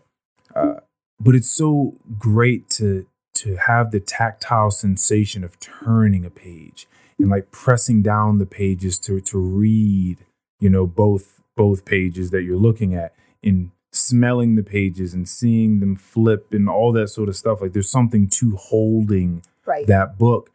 Uh, and I, I feel the same way about campfires, like telling stories around campfires. There's just certain things that are just very old, you timeless gotta things. you gotta bring it forward. You know what I mean? Yeah. Um, making s'mores. Making s'mores. I want to do. You know, I recently did that with my daughter. and like, again, my family was never the outdoors where we made a campfire and make s'mores. No, it was me making s'mores out of a microwave. oh no! You not know, microwave s'mores. But you know, in reality, I did experience the whole campfire, putting on a wooden stick, yeah, and everything like that. Yeah. So, um, it's good to move it forward to the next generation. what I will say is, if indeed, in fact, your algorithms are mostly just people hiking and just beautiful waterfalls and Mhm. this is this and this is that, like as far as terrain and elevation and distance and waterfalls or not, bird watching, there are all different sorts of reasons. Again, people go out. It's very, it's much healthier than a lot of other people's algorithms. Oh yeah. And a lot of people are just looking at wildly toxic shit, just mindless things all Oh, day yeah. long. And that's very different sort of algorithm. Right. So I understand still wanting to get away from that, Yeah. but at least you're not just reading just hateful things about like oh the yeah. Uh, you know the other gender, like you you know like uh, fuck men, men aren't shit. I mean, I'm certain you see some of that stuff. Oh yeah, no, I I still see that. Yeah. But majority of my algorithm is all like adventure hiking, what I should check out in Virginia and stuff like that. yeah, But, you know, you're never gonna get away from that in social media. Right. Whether your algorithm is this genre, right? And it's always gonna pop up like um on Facebook, especially like there's like violence and stuff like Mm. that. Like um like fights or yeah, there's like fights, um, you know, at like fast food places. Oh yeah, for sure. you know, Yeah, the yeah. ratchet. I've seen people send me send me some of those. Like, oh, look at this fight at Popeyes. Like they got it, they got it popping in the know. drive through. And for me, like it sets a different tone in my day, and it feels that negativity. Even though, like, I'm not trying to ignore the situation that it does happen in this world, but I'm just like, I, I'm like, I want to steer from that because it's making my mood like change a certain way, right? Yeah, there's like if if people ever tell you like, oh, you're just running away from the truth, like you don't like to see like what's going on. No, I just want to spend my time like the best possible way that I can. I only have, and this goes into contemplating your impermanence here. I only have but so much time in the day. Right. Like I just I can't like how much time do you want to give looking at people fight in at, at Chick Fil A? Right. Like, you know what I mean? Like this is like, you know what I mean? Like how much time do you want to give towards that? Like, Right. like, I don't need to watch. I know people fight. I know. I know that happens. I know people are, uh, are being shot. I know that people are overdosing on fentanyl. Like I, I know that there are all these things going on in the world. I don't need to just watch videos It's of it It's not that I'm ignoring it either. You know what I mean? I'd rather spend my time scrolling on like other things, how my algorithm works, what I'm gonna do for traveling. Oh, check this out for the unique Airbnb kind of stuff. You know, I do know that stuff exists, and you know, like you have friends or family that do post those type of content, which is which is fine with me. Like that's your social media. You're gonna post all that stuff. Like I'm not ignoring the situation. Like this is what my genre is, and that's it. Like I don't. Everybody has is also entitled to their own opinion. you also everything. you can't consume everything Yeah. right it's like Right. What, what do you want me to do like what are you talking about like i just i'm a regular human. Like i can't consume everything. So there's going to be a bunch of stuff that you watch that like i, I don't care to spend Yeah. my time watching. Again a finite i have eight hours of sleep. Who knows? Maybe i'm going to work for eight hours that day or nine hours that day. Okay so that leaves me with what left? Okay well i'd like to exercise. Yeah. I like to listen to music that makes me feel good, or listen to a podcast that makes me feel good, or hang out and record a podcast with someone. Like have a good time. I want to do things that I interest don't want to be me. stuck in a black hole looking No. through videos all day. And, Yeah, you know, I'm guilty of it. I go by an hour. I'm like, shit. I've been looking at Facebook for an hour. it's crazy. Like I could have been like cleaning or doing dishes for like 10 minutes and it's done. You know what I mean? Right, You right. get so stuck in a black hole. Like for me, like I don't I don't have I've never had a TikTok, never had an account with TikTok or whatever. Um, but I hear people who do have that, they're like, I'm in a black hole. Two hours later, they're still like scrolling through videos. Like, Yeah, I try not to be super judgmental about that sort of stuff because Mhm. one, I don't know what the fuck someone else is going through, but I I if I had that sort of stuff, like if I had a TikTok, I think there might be a TikTok for this pod. No, there is a TikTok for this podcast, but I think I deleted the app. So I don't know if it deleted the account or not. But either way, the point being is that if you were looking at something for an hour and scrolling, Right. and your algorithms were so good because you've been so mindful with the way that you're interacting with it that you walked away from that hour of scrolling with like four new recipes that you're gonna make that week of just like new breads and, and desserts and dinners that you're going you're gonna actually make that feed you or you learned some stuff like how to fucking change a car battery or how to mount a TV or something like you learned some cool stuff and you walked away and you felt fulfilled. Like, yeah, I, I learned some shit in that hour. That was cool. It's just the fact that I feel like most of the time that's not people's experience. Like you walk away from that hour of school and like, well, okay, uh, did that. Um, now what do I do? Right? Like you did, it's just malnutritious. Like you just nothing, there was no substance to it. You gained nothing from it. You walk away empty. And if you're feeling that, that's probably where the issue is. Right. You know what I mean? Your day goes by and you're like, shit.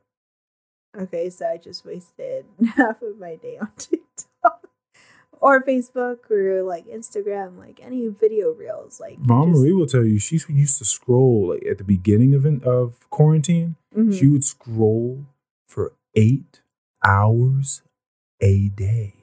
Mm, She, yeah, like she would just, she realized she ran out of content. When was the last time you were talking to someone and they tried to refresh their feed and they were just like, there's nothing left? Like you scrolling on Twitter so much, she had to put her phone down and wait a few hours for more things to happen in the world and for more people to post things that clearly she follows. She clearly just didn't, her sphere wasn't large enough because there's always shit going on on Twitter, right? But the fact that whatever she was following, whatever she was engaging with, it ran out, it depleted. And it was just like, you have run out of content. Like you, That's like, crazy. whoa. Never heard of that. I never. Right? That's what I'm saying. So if she would wake up and you know she's hanging out, and then if you're by if you start by like noon, Mhm. you know, say you wake up late because it's fucking quarantine and you don't got shit to do, so you Right. wake up super Quarant- late oh, in the day and you start all. 11 o'clock 12 o'clock scrolling and by the time you're done scrolling it's dark outside Yeah. and it's time for you to go to sleep that's crazy That is. And I think definitely like with quarantine, because she couldn't do anything else. Everything was shut down. The malls, the movie theaters. Well, she figured out alternatives. Like she Right. she realized it was an issue, and she was like, okay, picking up yoga. Started doing yoga for That's the first good. time in her life. Figured out what like a FODMAP was, which is just uh, something. It's a a way of eating, pretty much that is most beneficial for her, someone that has irritable bowel syndrome, Hmm. right? So she found out all these things that irritate her stomach Mhm. right? Uh, and she she changed her diet, dropped forty pounds Mhm. during quarantine. That's great. You know, exercising, yoga, meditation, started reading more, listening to podcasts. Like she changed everything in that time. So it's not that it wasn't there for her. Like these opportunities are always there. It's Yeah. just what do you want to spend your time doing?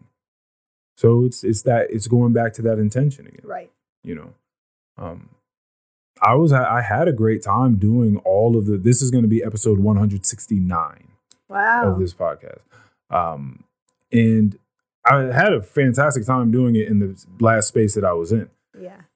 but the intention changed here like building a spot and like as i said it would happen bring up our dear friend again keon when he moved into his most recent house hmm right? Because him and his his fiance now have purchased a home together.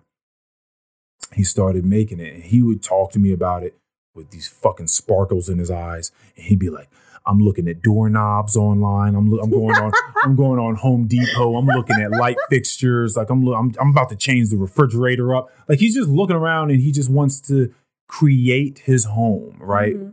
with his woman." Yeah, I was like, yeah, it's not really for me. Like, I get it. Like, you're you're creating something. That sounds awesome. Uh, and still to this day, I don't really care too much about what's going on outside of this room. Like, that's all her. She can do whatever she wants to do this place, which is why when she was like, I didn't know what this place looked like until I moved in. For me, I'm so minimalistic. I just don't, I don't care. Mhm. Is there a room that I can put a bed in? Is there a refrigerator?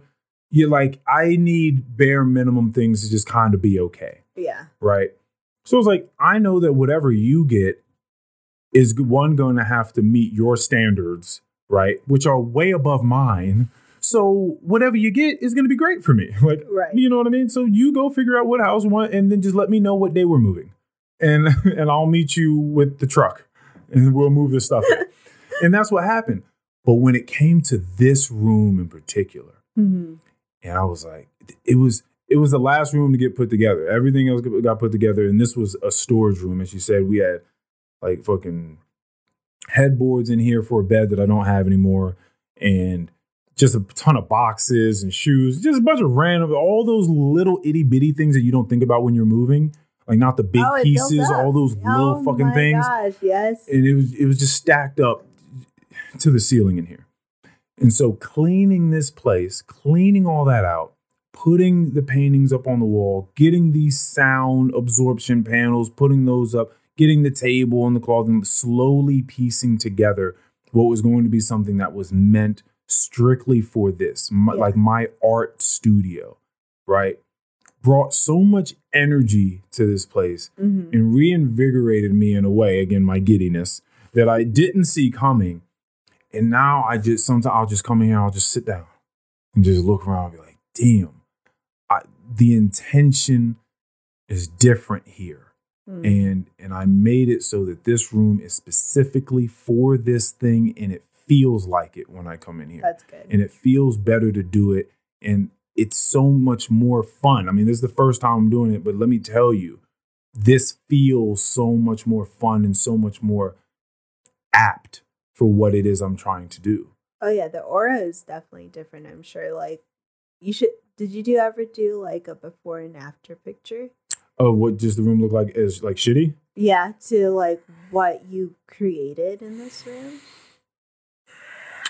I wonder if we have a video of like what I, I don't know. I, I not intentionally. Yeah. So there may be a video of this place looking like shit, Right. uh, just because we were just videoing. So maybe, but I definitely didn't do it with You never know. Like, you kind of figured like you kind of want to see like that physical documentation of what it actually looked like to now to your now podcast video podcast um to 169 episode you know like how far along you came to to this point Oh you know what man, i mean it started. Like, it it- started with Keon gives- and I just talking on the phone to one another. it gives you that moment of like i came this far and i'm freaking thriving you know what i mean? Like you have that pride pride Yeah. moment you know? Yeah, and like you said like we've been talking about it's like you kind of want to live in the moment like where you are now and stuff and sometimes you want to oh, think was- back of like how how much it has changed when you yeah, did your first episode like you said from the phone to now yeah, you know what i mean? Yeah. It was just Keon and I on the phone with our headphones in, just like, hey, what's going on? I couldn't see him. We're not even FaceTiming. We're just calling, just audio calls on our phone. Just, hey, what's going on, man? Uh, you know, like it was so, it was so terrible, so terrible for so long. But so it is very interesting. And that started, what do you know, 2020 as well during the quarantine. Mm, yeah. Uh, we well, we started a little bit before, but when we started releasing it, it was that was during the quarantine. It was like May of 2020 is when we first released, and it is it is absolutely amazing being in here. It feels it feels absolutely it feels And can great. you feel like it's been like three years since the whole? Time is weird. time- It's so crazy. It feels like right now that time is really slow at this moment, right? Like these Mm. last like three months have been so slow. Then you look back and you're like, shit. We were talking about when the last time we saw each other was over 10 years ago. Yeah. And we're like, fuck, that was like 10 years ago. And we all came up with a different scenario of what we remember, how we remember of us hanging out. Right. So- That lets you know just how long ago it was and how old we are now. We're all trying to remember, oh, I think it was back when it was must have been in that backyard. No, it wasn't the backyard, silly. It was when we all went to the gym. Remember? Oh my God. And nowadays we're just complaining about our knees hurting and shit from a concert to remembering the last time you hung out and it was not even that scenario us hanging out like that. Everybody had a different story. I love growing up though. I love getting older. I feel like again with the impermanence thing, the way I feel about doing something you love, it it hurts me that when everyone isn't doing that, Mm. right? Whether you're monetizing it or not, the fact that everyone doesn't have something that once, twice a week they do that is just for them and it's it's fun or it's artistic or it's creative, but it just it fuels you in that soulful sort of way. Um, because I made this to feel fun. I mm-hmm. made it to feel like so when I come in here, I want to do this thing. Right. Right. It gives off that energy. Like, yeah, this is fucking fun. I got some we got some mimosa going, some crown, and, and we like we have a refrigerator, like so we can keep things cold. And like I like that this is built for this. It makes it a fun time to do so. So you kind of have to create that space to entice yourself to want to do the thing that you want to do. Right. Right. Uh, and for anyone to spend any time on this planet, like not doing the things that they love doing and just getting caught up in the rigmarole and the And monotony. that's the thing is that we do get caught up in it. yeah. Like, for me and life experiences, like, dang, it's five years now. Like, five years ago, I was this in this place. Did my mentality change? Am I doing what I still love to do? Do I still love what I used Right, to do? right. Right. Right. Or did it And- evolve into something exactly. else? It involves something something else. The whole hiking situation and everything. I'm like, wow. right. 10 years ago, you would have never seen that coming. No. Oh, absolutely not. Yeah. Right. I'm like, damn, I'm like 33 years old. Where did the time go? and you've seen a and that's why I had to ask you that question, a actual quantifiable positive outcome in yourself from doing the thing. It's not just something you told yourself you were going to do. So now you checked it off and you're like, okay, I did that thing now. Yeah. Now I hike. It's like, no, I hike now. For a I've- purpose. And yeah, and it helps me. I feel better. I have more mental clarity. I feel mm. happier because I do this thing. right. That's fun. And, you know, like I feel with social media influencers and stuff like that, I could be wrong. Um, people do things for the views, right? Ooh, they- hold on. Stay on that topic. People do things for the views. I'm gonna take a bathroom break. Yeah. Bathroom break and slash refresher of drinks. Can I get a refill? Yeah, for sure. Yeah. Why? Oh, I told you, man. It's yeah, it happens. It's craziness. you just come here and just have a fucking chat with someone. um. Okay. Wait a minute. Okay. Back from bathroom break, uh, right. amongst other things. And you okay? So you're saying people do things for the views, for the gram, for the whatever. What? Okay, what? I forgot what we were kind of talking about. I remember that last statement, but I made a point about something. I don't know what Um, it was. I was definitely talking about doing things that you love. You were talking about being caught, kind of caught up in the just rigmarole and monotony of just every day. hmm And you and then you said something about people doing things for the views and doing things for Instagram. I mean that. I mean, Uh, yeah. Okay. Yeah. Living in the moment versus like, um, like I said, like the whole uh social media. Everybody's trying to get like the the views, the views. Everybody wants the numbers, the views for to get like famous and everything Oh, on social media and stuff like that. You know, people are they doing it just for the numbers, but they're not really enjoying it the moment that they are there. You know what I ah, mean? Yeah. Like, uh, for example, like the whole traveling, like you see people going to like, um, like Thailand or like Greece and stuff like that. I get it. Everybody's there to show off where they are traveling, right? Yikes. you see, you see the the women in their like bikinis and you see butt cheeks and A lot of butt stuff, cheeks out right? there. A lot of butt cheeks. A lot of butt cheeks. um, Everybody's got two. every um people are there for the the social media to get the likes and the views and everything. Um, when I was in Virginia Beach this weekend, right? I remember I was there at like five o'clock in the morning to look at the sunrise. I woke up there to look Mm. at the sunrise, right? Because nobody wakes up at fucking five o'clock in the morning to go watch the sunrise on the beach.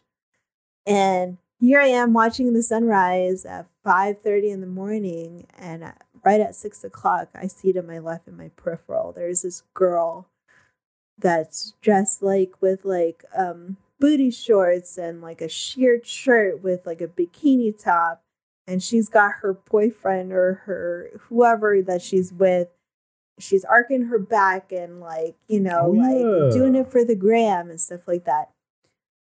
Again that kind of just goes from what we were talking about is like are you living that moment of like you're taking that fresh of breath air and living like hey i'm seeing a beautiful sunrise i'm really appreciating what i see versus i'm just here for the gram Yeah, like I get to document it. Everyone else gets to see. I, I know. I You know hope. mean?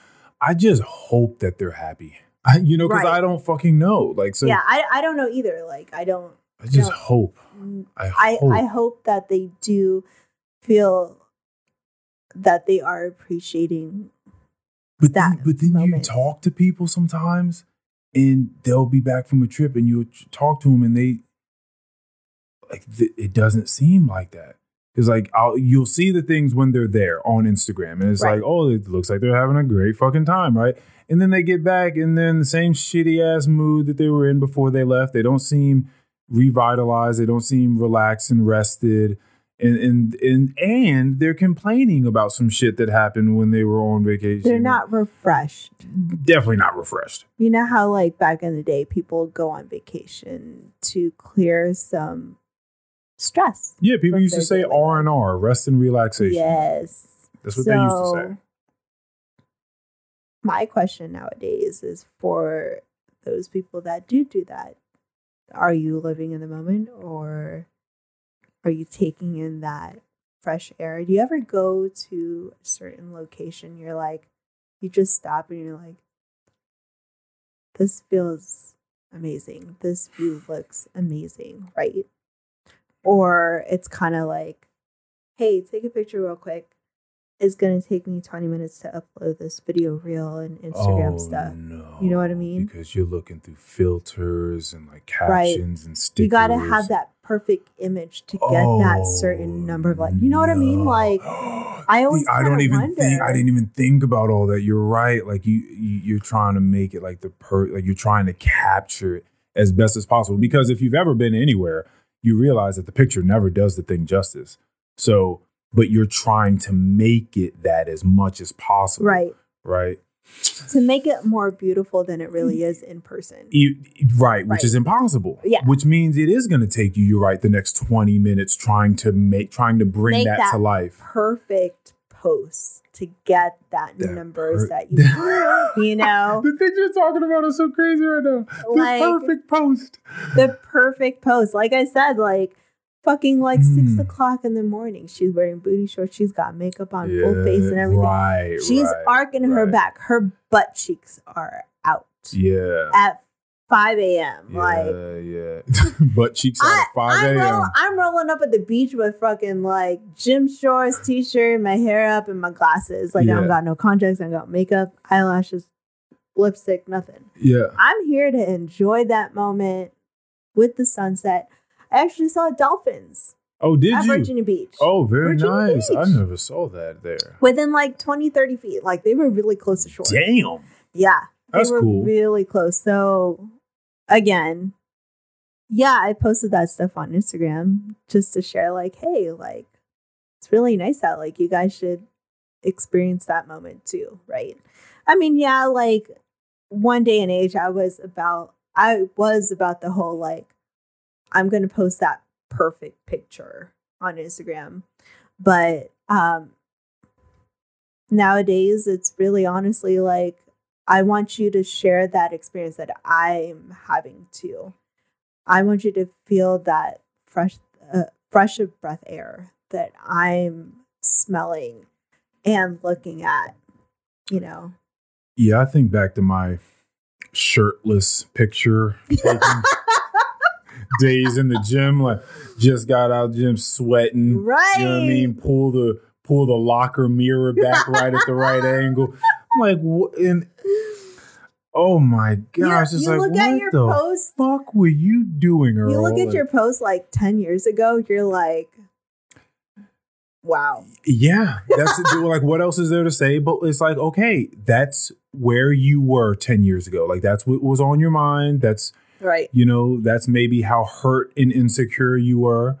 That's how thirsty you were for someone to say, "Oh, you look good." Yeah, do it, don't I? Don't I look good? like, what the fuck was I doing? You know, but that's where I was at. That's what I wanted. I was, I guess, trying to thirst trap someone. Or, And we, everybody, you know, I feel like most people go through that phase. yeah. I mean, it is still happening nowadays. Oh you well, know? no, of course. Oh yeah, for sure. Probably more so. Right. Yeah, probably You know. more so.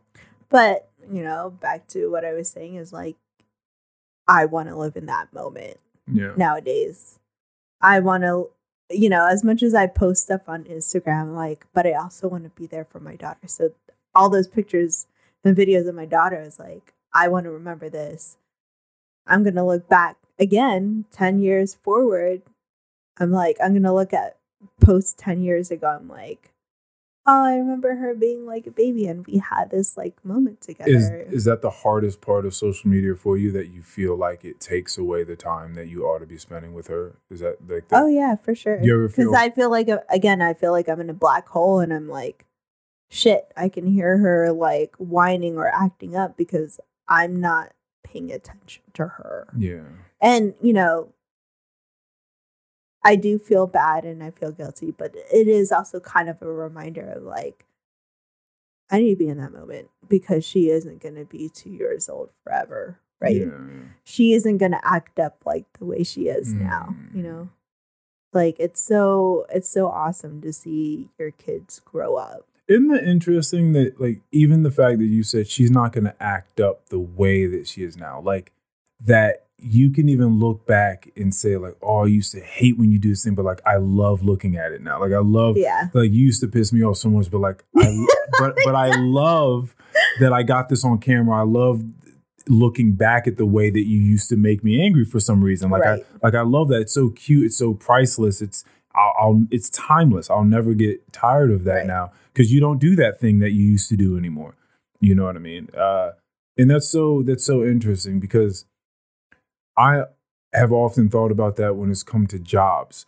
People often, and I've definitely been guilty of this, been in the midst of a job where you feel like you're stuck and you're like, what am I doing at this job? Like, I need to be doing something else. Like, I feel like I'm wasting my time here, whatever. Like, we've all, all felt that on some level. oh yeah And often for me, though, when I have left a place, when I look back on those times, I don't think about all the time I didn't want to be in there and all the sucky shit that happened or the ungrateful people I had to deal with Mhm. if it was a customer service job, which it mostly was, if it's my life I'm talking about. I just think about the friends that I made, the fun parties that I went to, just the good times. I don't think about that. And just in the same way, you're not thinking like, oh gosh, like I hated my daughter for two years. You don't think that. You're like, no, I loved her. She would piss me off every now and again, but like even looking back at those times now, it makes me smile. Right. So when I look back at these times that I felt like were unfortunate times, there was a time I speak about where Keon and I were easily the brokest we've ever been. We were living together. 2004. It was November 4th, 2014.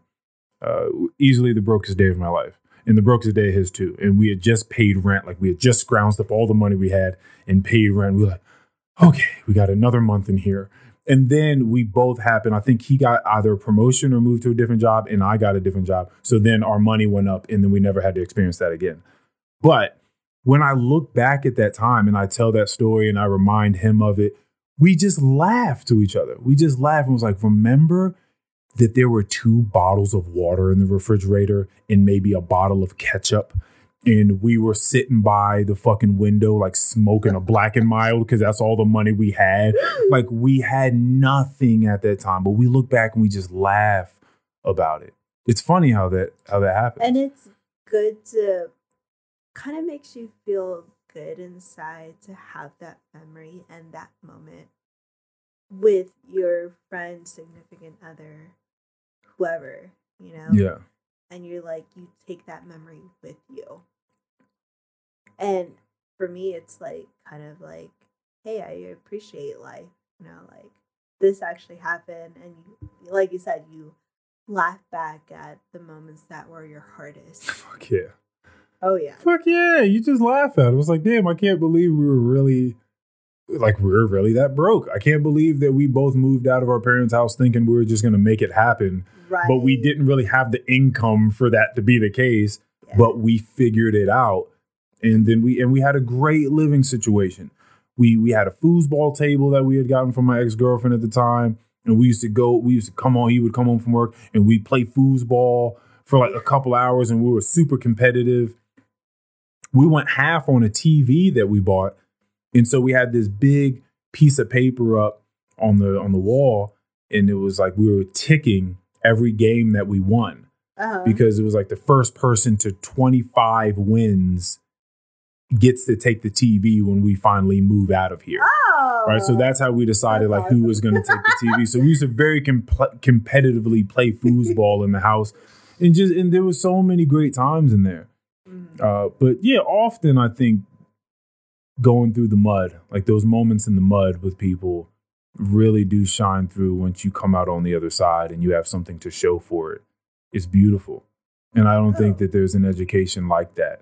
I think that there's other education, but there's not an education like No. being forced to have to figure some shit out because you don't have. And I hope that, you know, like people do have that mentality of like hitting that like kind of tough spot in their life and they're like now appreciating or realizing like I'm gonna be all right. You know? Right, because that's what it. Hold on, let me pull this closer to you a little bit more. Um, you're very uh, light spoken. Sorry, I am a very soft spoken person. Yeah, that's what I meant. So see, Very again, soft-spoken. you're coming up. You keep giving me the right words for stuff. You telling me that you're not good with words, and you keep giving me the words. Ventilator was one of them. Soft spoken. Yes, you're very soft spoken. very I'm a very soft spoken person. Some people say I'm not, some people say I am. Well, some people think you're loud. Yeah, I'm like, really? Because I really Is there like some other part of your life where you're louder or something? Like- maybe, or maybe when you're I'm just, like- bowling? maybe I'm just more comfortable with that person. Oh, I don't know. yeah, yeah, yeah. I don't know. Yeah, maybe that's what it is. Probably. I just have moments. I'm up and down. It just depends on what sort of mood I'm in. Sometimes Yeah. I'm chilling. I don't know. I've always felt like if I was loud, I was rude. But loud is really Ah. loud is really regular for everybody else because I'm again I'm a very soft spoken person. I can't sing for shit. I took singing lessons like twice. Uh, I lived down in Florida for a little while, uh, around the age of 21. And I thought for some reason that I was about to be like a singer songwriter guitarist. Yeah. Yeah. So I took some singing lessons. And when. and the first time I've said that on this podcast. And when I went to take the singing lessons, the lady was telling me, she's like, Earl, everyone can sing. Singing is simply allowing for the the voice to come through, right? And hitting di- different notes. Like we can all do like you can scream, right? Okay, then you can sing.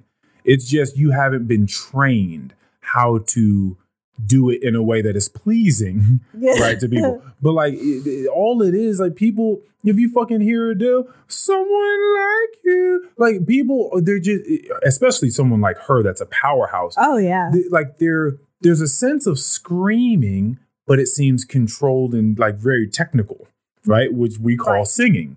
Yes. She's like people at a very young age usually can be a little loud, right? You go to a daycare, you might think it's loud in here. Bunch of little fucking kids, ah, ah, ah, ah Right. hand, foot, mouth, and shit going on in here. They're fucking little savages running around screaming.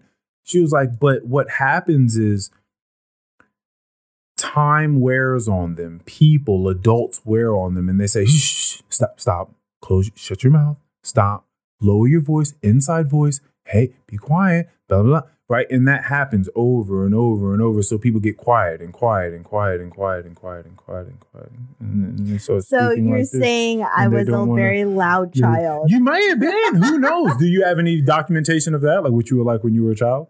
All I remember as a kid is I got in trouble for talking a lot. Uh, see, that's yeah. so see. maybe I was right. a and then, loud and then child. it was like you're talking too much. It's like, oh, oh, okay, like I shouldn't so talk as now much. Oh, I'm just traumatized and I'm just now a soft spoken person. sometimes that's the way it happens, and like we don't really think about it unless you go into therapy or something like that and try to, you know, bring up what old- traumatized you in your childhood? Right. You know, you're not dredging up old memories. Like most people are not trying to take time to dredge up old memories from when they were a child or all that and like how it made them who they are today.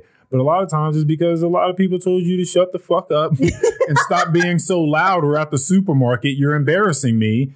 I'm not getting you the ice cream. Stop asking me, right? Yeah. And that happens so often that a lot of people it like dims people's light a mm-hmm. lot of the time. So then you just you're just a little bit quieter, or you don't speak to people at all. You know. I feel like I've always been like a background, not the social butterfly and Mm. stuff. But then I have other people that tell me I'm I'm not soft spoken. I am loud. But I don't know, maybe it's just cuz when I'm around them I'm a different. Yeah, it's because they're around you when you start having a couple of the crown royals. With- Yeah. with, ears. No, oh, I'm yeah. not a different person when it comes to Crown Royals or drinking No. and stuff like that. Maybe like cuz I mean, I'm not drinking 24 So what do you like to drink for? Like, what is it? Like, what's the sensation that you get from drinking that you feel like you enjoy most? Right. I mean, I know a lot of people look at it as a social lubricant. So if they're Right. not really good at talking or whatever, it's like, well, once I have a couple of these drinks, it's not gonna fucking matter. Like, I'm just, I'm gonna fucking start talking to you, and you're gonna get all of me. You know what I mean? So, and I'll, I'll deal with the ramifications later. Uh, you know that that's a lot. It's just sometimes it's just easier. It's just Right. easier to talk. You you You're don't have all these inhibitions you're talking about. The whole social lubricant when it comes to alcohol and stuff like that. I have you ever seen those like memes or like videos of people who are like introverts, but when they hit the tequila or like any alcohol, they're like straight up like extrovert, like yo, what up? like it's like that. It's like that. If you if you go on So is that like your true self? You know what I'm saying? Like mm, with the alcohol influence, or that's that's scary because people is like feel is that, that way. who who you really are? I remember the Weeknd having a line like that. I, I forgot what song it was, but he was like, "When I'm fucked up, that's a real me. It's a real me." Right. Yeah, yeah, but he was just pretty much saying just like when like when I think fucked up, that's- I'm trying to think about what song that is. But he's pretty much saying like, yeah, when I'm fucked up, like that's the, that you're reading, Right. you're Is meeting that like me. is that the real I you? think or that, is that the is word that of an real is yeah, I think that the word real is like a it's an iffy one. Um because if you're asking me, none of this shit is real, right? But it's all real at the same exact time. So you not thinking about the future, right? Because that's when you're a child, you don't think about the future. The Yeah. future doesn't really exist to you. Right. It's like, right, it's what I'm doing right now. Like I want I want candy right now. It's just like, well, if you have candy right now, you're going to ruin your appetite and you're not going to eat what's Right, healthy and what's good for you. They're just like, I don't give a fuck about what you talk about. I want the candy right now Mhm. right? That future thing is it's not a thing. So it's sort of like saying, well, is it is it real? Is the future you real? Well, no, because it's not there yet, right? We're not talking about parallel universes or any of that other shit right now. We're just talking about like just very basic. The re- that version of you is not there yet. The you tomorrow doesn't exist. Only you right now does. Mhm. You in the past doesn't exist. Only you right now does. Um, unless you say the you in the past exist in a way where it made you who you are today. So your memories are real, Mhm. right? But how real are your memories? Maybe you've made some shit up. Maybe they've been converged like I did with our stories of how we met each other. And like some of them are like some mix of a dream that you had one Not time. connecting and the dots, but they are connected. yeah, but you're connecting them anyway. like, so like you don't know how much of you is real or not, Right. and it, like you considering what it, you could be or what you ought to be in the future.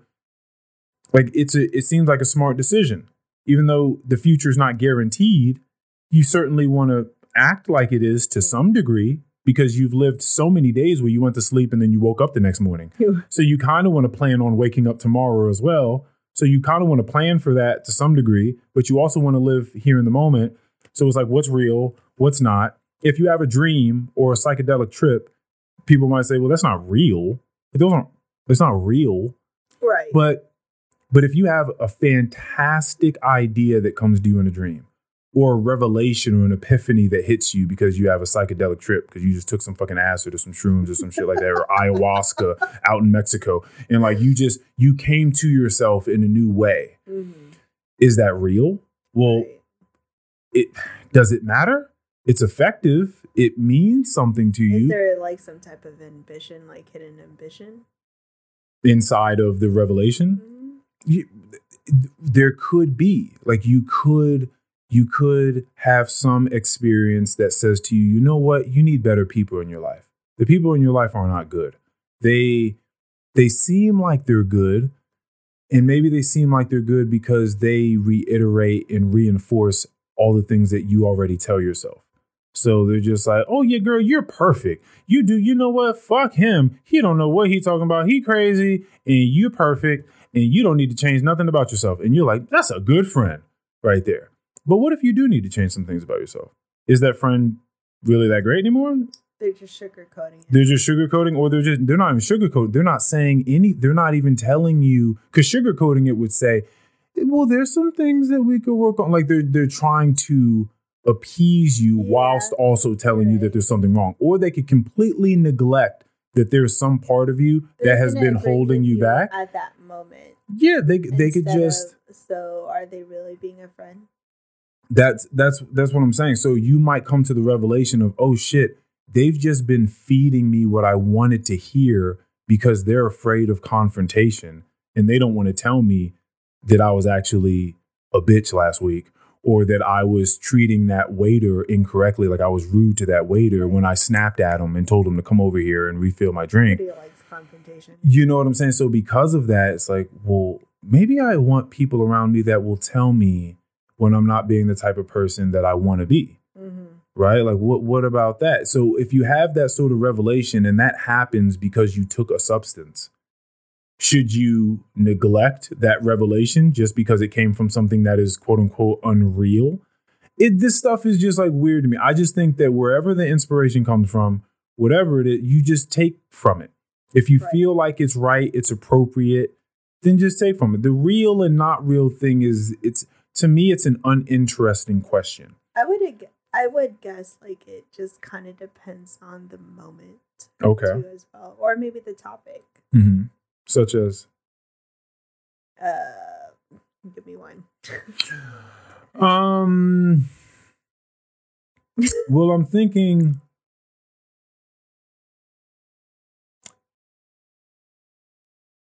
a long time ago Mhm. I got put onto a well, I think I just found this person on my own. There's a neuroscientist named Sam Harris that has very interesting views on things. He's a huge proponent of meditation and also the self being an illusion, and that's a very very deep topic.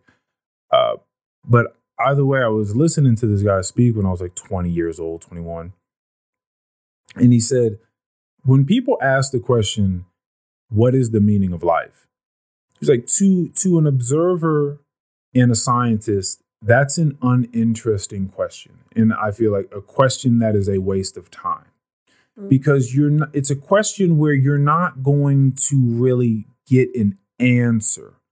A much more interesting question would be what brings meaning to our lives as humans, as individuals? What brings you meaning? How can you attain that? What is worth giving your time and attention towards? As opposed to there being some overlaying meaning of life for everyone. Like that, like what is meaning or how we detect meaning and absorb and experience meaning is a much more interesting question because it's a question where you can actually follow that lead. Right. You can actually start to figure that out. But just what is the meaning of life is just a question. It's just a philosophical It's question we'll just talk about forever. Right. but it's nothing you'll ever put a pin in and be like, this is the this meaning. is yeah. The other question is more like the value of your answer. yeah, you can actually, it's something you can actually do with it. It holds some real weight. You know what I mean? It's something you can actually put, you can make applicable to your everyday life. Like what brings you meaning Right. today, right now, and in this everybody moment. has a different answer. for that. Exactly. But it's an answer that you can actually answer. Mhm. Like it's something you can actually figure out. Yeah. right? And so for me, it's the same thing with the reality thing. Like, is it real? Eh, it's uninteresting to me. It's an uninteresting Okay. question. I understand. Like, I don't care what's fake or what's real, however you want to dice that up. It does. That's an uninteresting thing to me. To me, what you can use seems interesting. So, was the dream fake? Was it real? Sure, it was fake. It was real. I don't care Mhm. like but it was it existed in some space right it, within consciousness i know that and i can choose to learn from it or take some inspiration out of it and i could put it on a painting if i wanted i could dream some shit and put it on a painting. So is the painting real? Well the painting's real. Why? Because we can touch it? Because we can all look at it? But the place it came from was a dream that i had that was you would call unreal. So, okay, so I made something real out of something that's unreal. So it doesn't it doesn't matter to me. You draw inspiration where you draw it from. right. You do what you do when and if you do it. yeah. You know what I mean? That so that's more so the way that that I feel about the reality. It's it's all weird. People think some people think that all of this is a simulation and we're just inside of some big computer game that some highly intelligent alien somewhere or maybe Probably. future They're- versions they're of humans us, made. like the real world or something. yeah, it's just like a reality TV It's show. Like, look at these little motherfuckers over here. You're talking about the meaning of life. Motherfucker, I made your life. You don't even know it. Stupid ass. you know what I'm saying? Like, we don't we don't know it. This is yeah. They're probably looking at us like, look at this. Yeah. Like, how would we really know? When I play these video games these days, right now I'm playing Hogwarts Legacy. I don't know Yeah. if you were a Harry Potter fan at all or not. I wasn't really a huge one. I watched the movies. I'm not like a diehard, Yeah, but like- I've watched it. Yeah, like yeah, like I'll put it this way. I went to the movie theater to see like one of the last movies that Yeah. had come out for it. But I also, unlike a lot of the people that were there, did not have a fucking hat, a wand, a broom, a they cloak. Came, they came up oh, wearing oh, that. come on. Really? This is this is a cult following. when you get to a level where you, yeah, man, I, that it must be the most like followed book series of all time. It's just got to be. Like, what else could beat that out for a novel that went on? Like, I mean, what else even comes close? Maybe Game of Thrones, but I don't even think so as a book. I think as a TV show, Right. but like as a book, Lord of the Rings, what the f- maybe Lord of the Rings. Fifty Shades. But I bet you if you go watch a Lord of the Rings movie at the movie theater, people also in that motherfucker looking like Lord of the Rings characters too. so that's what I'm saying. Like on this level of cult following, yes, people dress up, they go there, they got their cloaks, their brooms there and there, swinging shit, the, the wands around, and Harry Potter casting fake spells. Fucking money because I remember I was eleven. I don't know, twelve years. Whenever I went to Florida, I went to experience the Harry Potter. right thing within Disney or something. I Isn't it like in Disney, Disney or part of Disney? Universal. Yeah, Universal. I always mix all these things up. Whatever. Yeah, yeah. yeah. Either one. But I was shopping at the store and the you know how much the robes were? And this was like almost whenever the first Harry Potter came out. Oh, right? this is a long time ago. Right, a mm. long time ago. And they first built the whole Harry Potter, you yeah, know, Yeah. part. And it was like over a hundred dollars for a robe For a robe. that you're probably not even gonna be wearing every single day. Right. Hell no. You know what I mean? I'm like ah, it's a it's a memento. It's something that people are gonna. I talked to a guy the other day that says that he has bags and bags and bags of beanie babies. No. When was the last time you even heard the t- word Beanie Babies? Uh, actually, I was watching a documentary about Beanie Babies.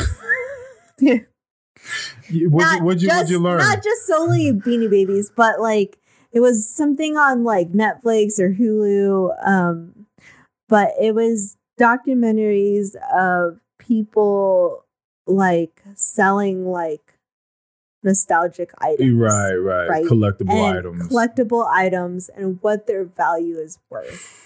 And I heard the word Beanie Babies. Like you said, I was like, the last time I heard Beanie Babies was actually the time I like watched a documentary and I don't I don't remember like how much the value end up worth because there was two separate people that invested in Beanie Babies. And it was kind of those like storage wars where they like, oh, I saw these Beanie Babies. Let's see how much they're actually worth. uh, okay. Type of documentaries. I never like saw the ending part of it. yeah. Um, but um, I'm certain it can sell.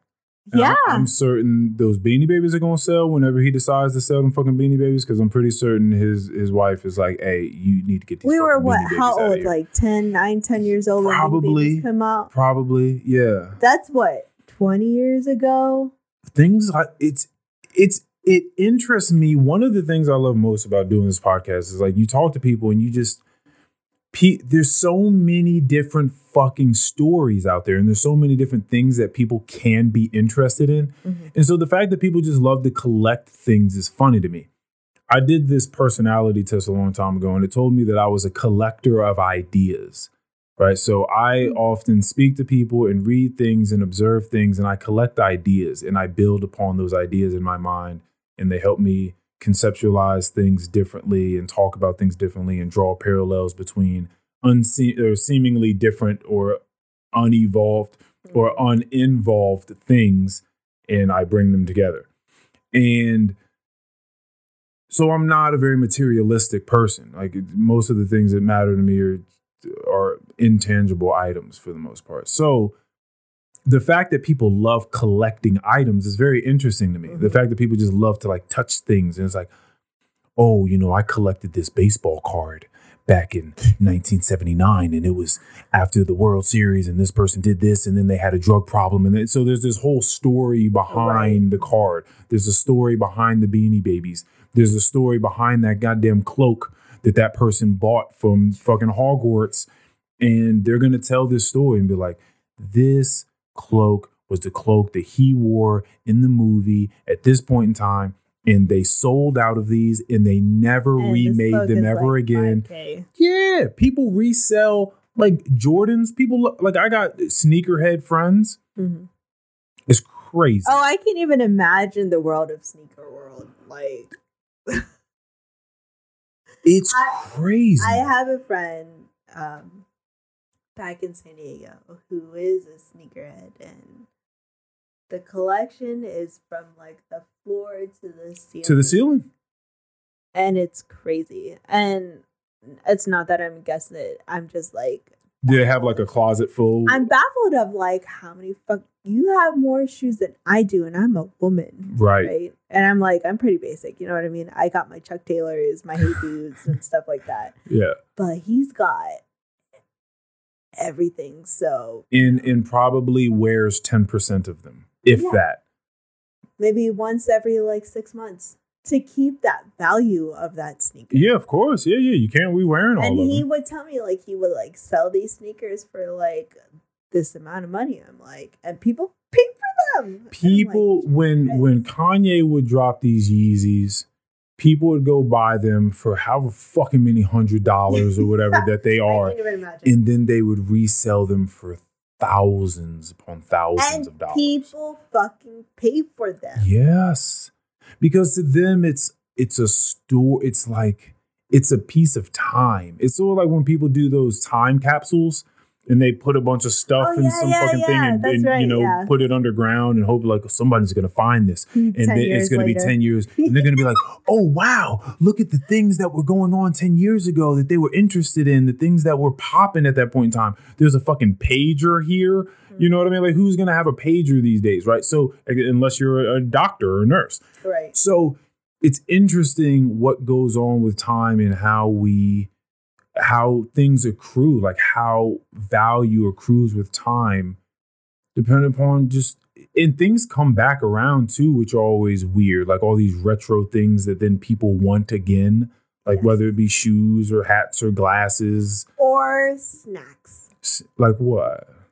Have you ever noticed like the whole spiel of Dunkaroos?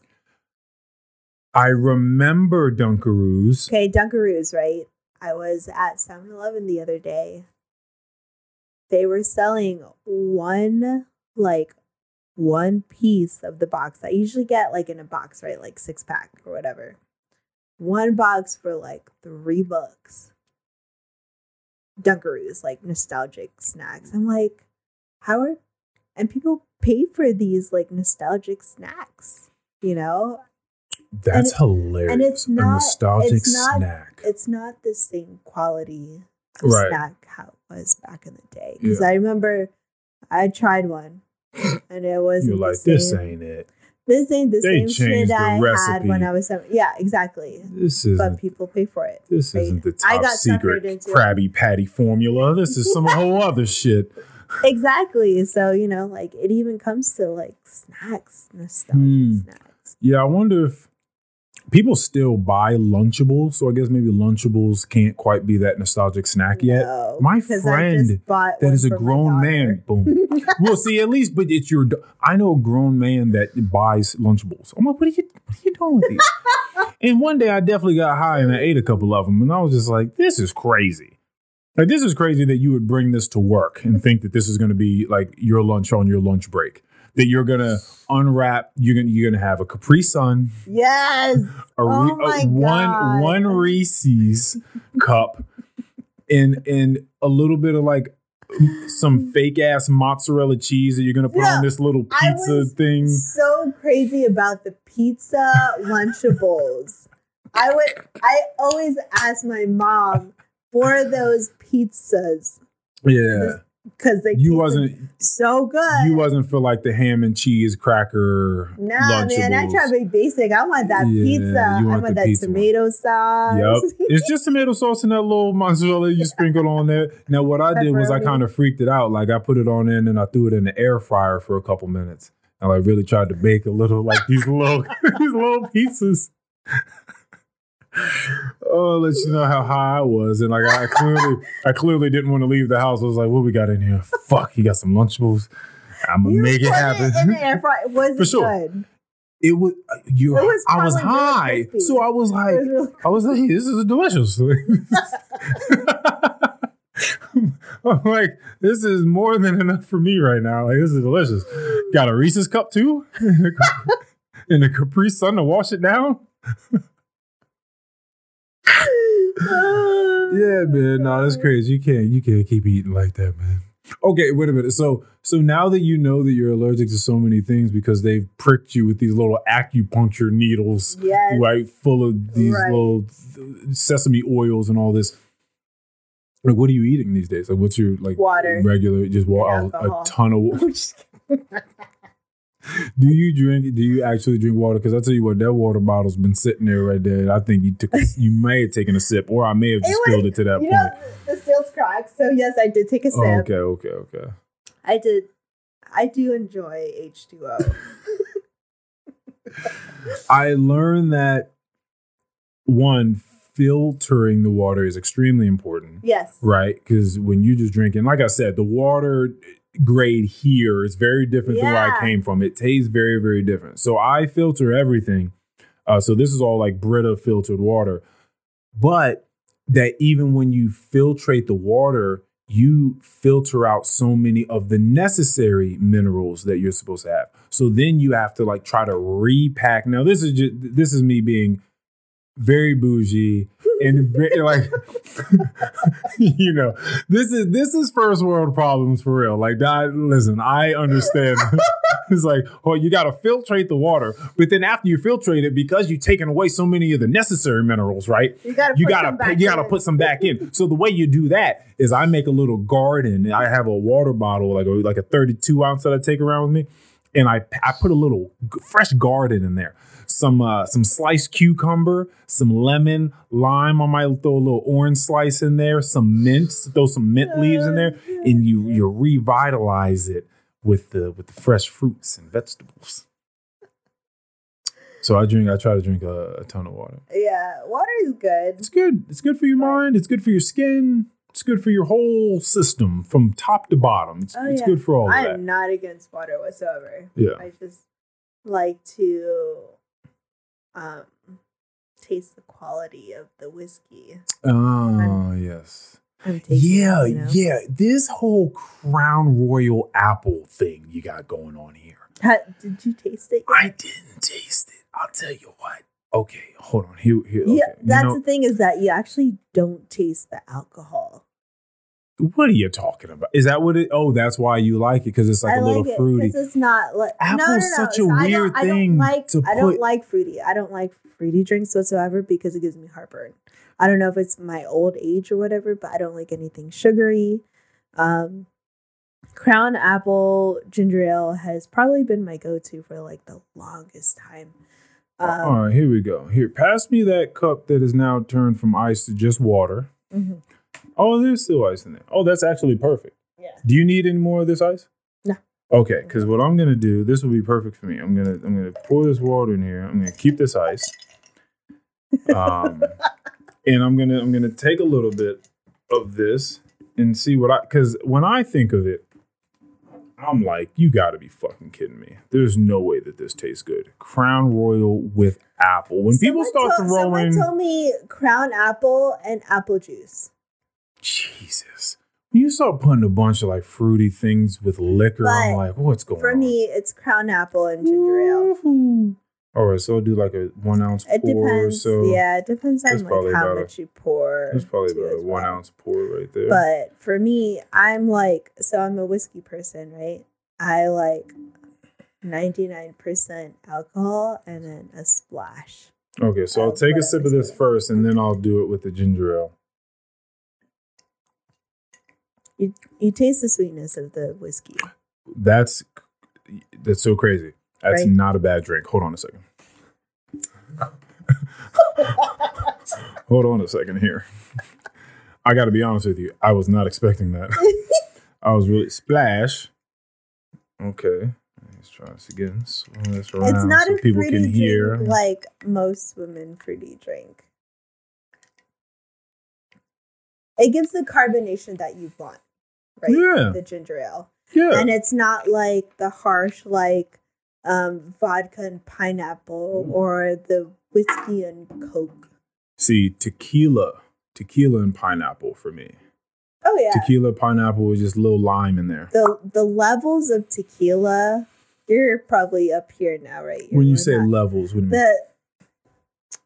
The like the grade of it. the Or- the bottom shelf to top shelf Oh yeah, yeah, yeah. tequila, you Um, know what i mean like as you get older right you're Yeah. like i know about this fucking bottom shelf stuff because it gives you a headache right Mm, You got to worry the about those quality of the alcohol makes a difference of your next day activities. Yeah, like the quality of weed. Keon used to constant. Keon's been so cheap his whole life, and he knows it. He'll tell you that he would just buy. He would go to a specific guy that lived upstairs from where he was living at the time.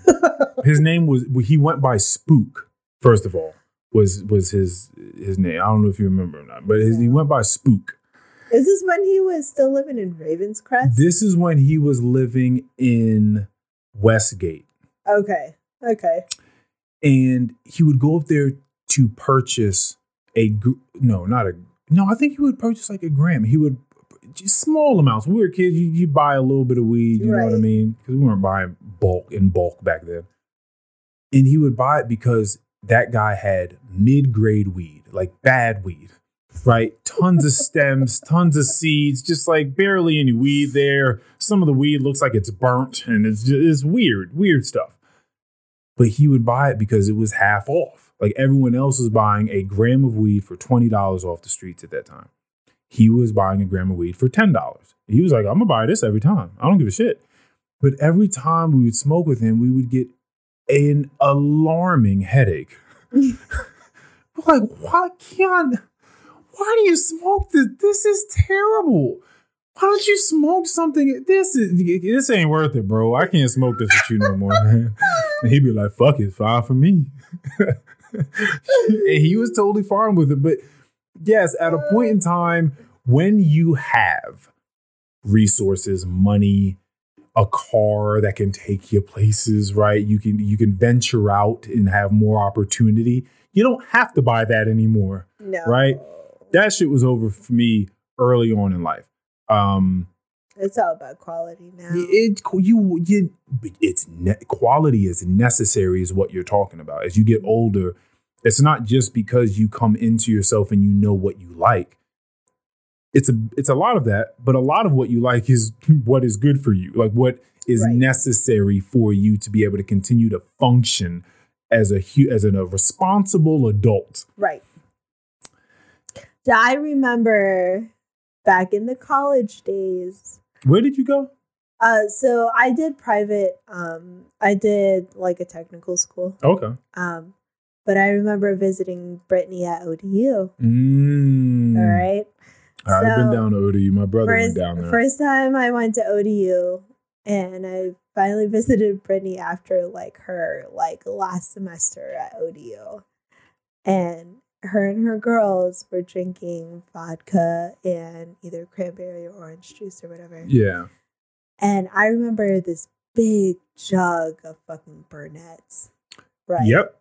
Okay. Yep. And like a big handle of it. And I remember waking up the next day fucked up, like hung over. And then as you get older, you get better quality of vodka. Well, I don't do vodka anymore. I moved over to whiskey. I left the To vodka tequila. behind too. Right. So Ciroc isn't My- bad. Ciroc was not bad. Ciroc's not bad. Um, I did my phase of vodka, then I turned to whiskey. Whiskey's my go-to, um, and tequila. Okay. Tequila is like you know Casamigos kind of stuff. Okay, Casamigos is good. Yeah. is pretty good. Um, my go-to whiskey is um like uh Jameson and Proper Twelve. Um, there's probably other whiskeys I can't really think of off the top of my head, but I know that bottom shelf anything gives me Yeah, a damn you. fucking headache the Uh, next day. Mm.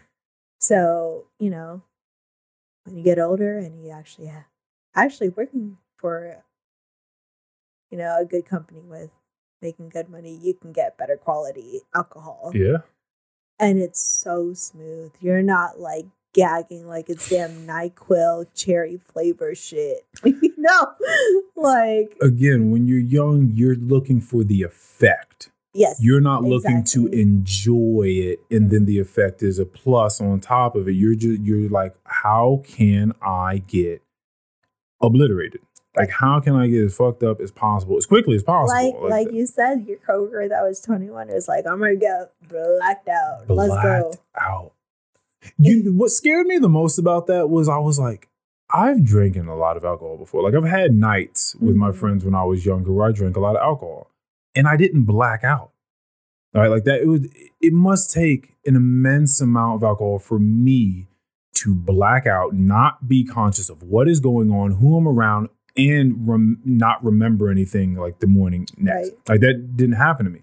So I was looking at her in that moment, thinking, how much would I have to drink in order to actually black out? And then I was then It's- I was scared because I was like, oh Have no, you ever blacked out? no, I've never blacked out. That must be terrifying. Especially more so from like a female aspect in It the is. world. It is. It is. Um, yeah. I've done it one time. I blacked out one time and I woke up and I didn't know where I was. Oh, you said you woke up in the middle of the night. No, I woke up like the next morning. The next morning, I you had no like, idea. I woke up, I wasn't wearing the same clothes I was wearing. Oh. Like, I didn't know where I was. Now, there's a very important question. When you say you didn't know where you were, does it mean like it took you some time to assess and then you're like, oh, okay, I know where I am. Yeah, yeah. Okay, okay, okay. Not like completely. Like you're just like, I don't know what city I'm in. am? Like, Yeah, that- no. Okay, okay. No, but it definitely took me a while to realize that. And all I remember is having flashbacks of throwing up all night, right? Wow. And I was so embarrassed when I woke up. And ever since that incident, I've never drank enough to where I blacked out that much because I remember how much I drank that night. hmm Ciroc bottle, the smallest bottle, Right. but to myself. yeah. And then I had a shot of tequila Mm. and I was gone. yeah.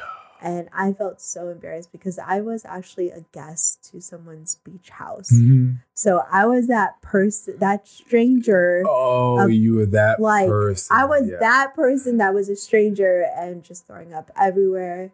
And I was given clothes, so somebody else gave me their clothes, and they were helping me take a shower and stuff like that. And ever since that incident, that was kind of like a life lesson for me. Is kind of like, I can't do that. Like, I this can never happen again. So I've always been self cautious of how much drink, how much I do drink. I do drink a lot, but it's not to the point where I'm like, I can't handle it anymore. Mhm. I always have that in the back of my mind as like there's some type of responsibility for myself because I don't want to be that person in that like party of like, oh, this bitch can't handle her drink. She's not fun to be around with. Right. yeah, you don't We want to be we the all person. we all have had those moments in our life that we weren't that fun person. And so when I experienced that, I was like, I can't do that again. yeah. I don't. I don't want people to have to be like, "Oh, we're going out late. Like, baby- who's who's ready to babysit tonight?" Right. I don't want to be that person to get babysat. Mm, And I've babysat someone before. right. And it's not It's not fun. Not when. The, not when the purpose is like you came out to have a good time, right. but now you can't. So you're sober because you're taking care of somebody else. Yeah, no, that's not fun. That's not. That's not fun at all. Have you tried psychedelics at all? Have you tried like anything that's like sort of in that in that realm? No. Never tried it. I'm always open minded. Mm-hmm. Okay. now. You know what I mean? Like, I mean, even though I'm like so and so age, I'm always wanting to. I'm always curious. Mhm. Right? Not like I have to do this, Right. but I'm. It's always- not on the bucket list. It's not on the bucket list. However, I am open minded. But um, I mean, the most I've gotten was like marijuana. Yeah. I don't know. Maybe I was just a goody two shoes and didn't want to experience the whole kind of like different drugs kind of stuff. Like I grew up and my friends were into like, um, you know, ecstasy and all Mm. the other. Oh yeah, they were trying to party. Oh yeah, Yeah, yeah, yeah. They They were trying to party, yeah. but Yeah, different different back- strokes for different folks. Like these. yeah, yeah, yeah. exactly. If you're into the Molly, the ecstasy, like all that sort of stuff, like you're trying to you the coke. Yeah, usually you're trying to party. no right. one's ever offered me that either, Mm. or like consistent to offering it to me. Oh yeah, you've been in some some nice circles. Yeah. Yeah, well, yeah, no one's has offered you that. Yeah. Right. And so I just never had that experience. However, you know, nowadays, now that I'm a little bit wiser, maybe I can like microdose. Mm, know? take it in a mindful, yeah, adult like way. Yeah, I think that that's probably good. probably different. Yeah. Yeah. I had um a friend that lost his virginity long after the rest of us.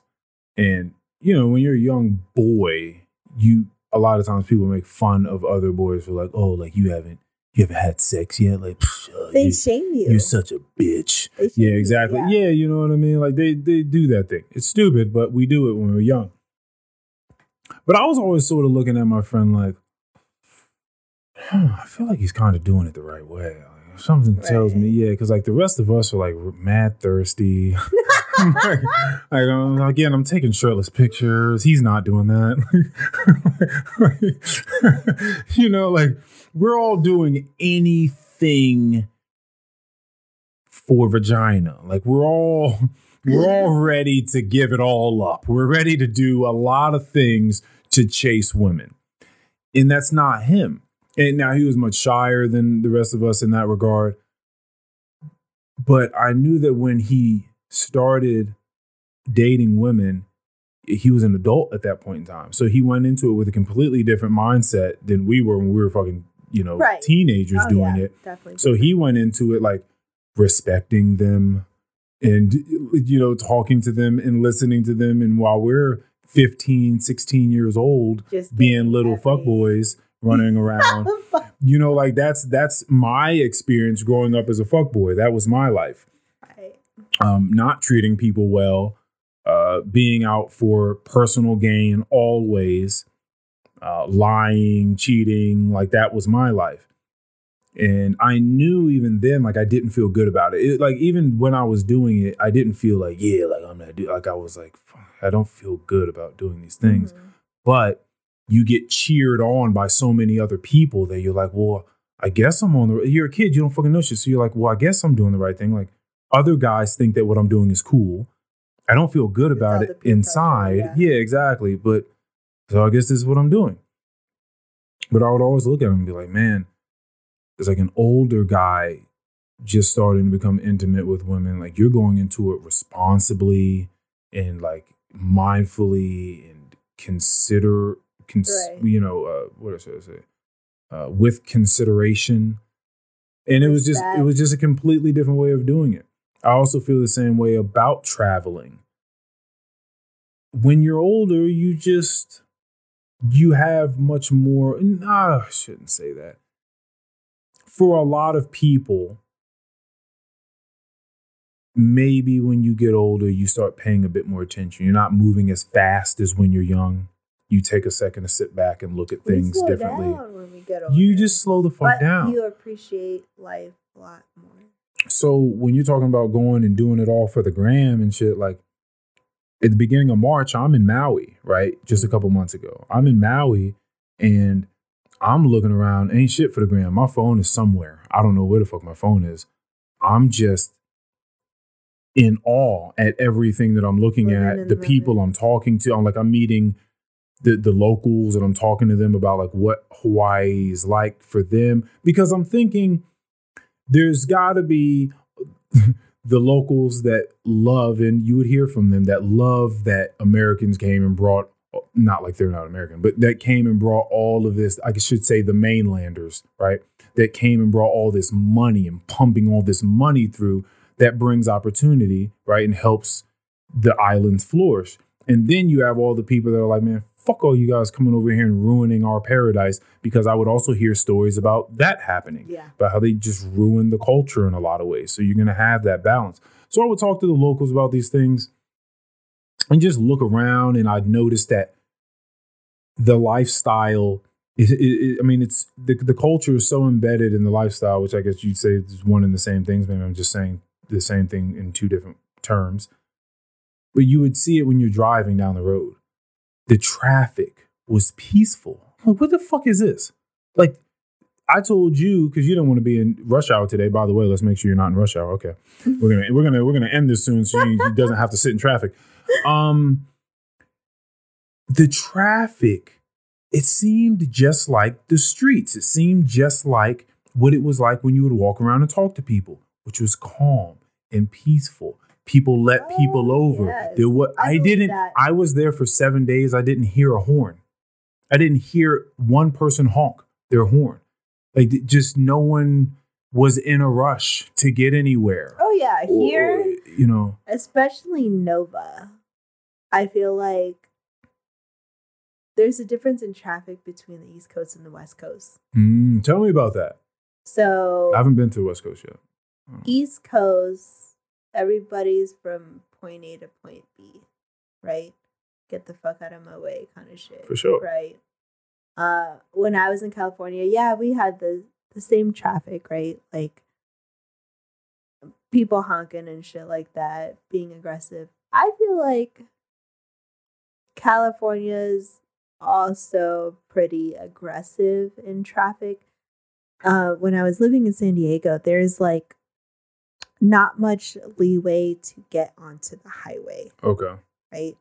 In like Manassas or any other exits of Northern Virginia, they give you a little like 150 feet before you can merge onto the highway. Yes. This is kind of like you got 50 feet and you better get the fuck over Right. kind of stuff. And people will cut you off, Mhm. right, in California. I just, I don't know how to describe the aggression in California, but it was definitely different. Um, the people there um, is different from the East Coast.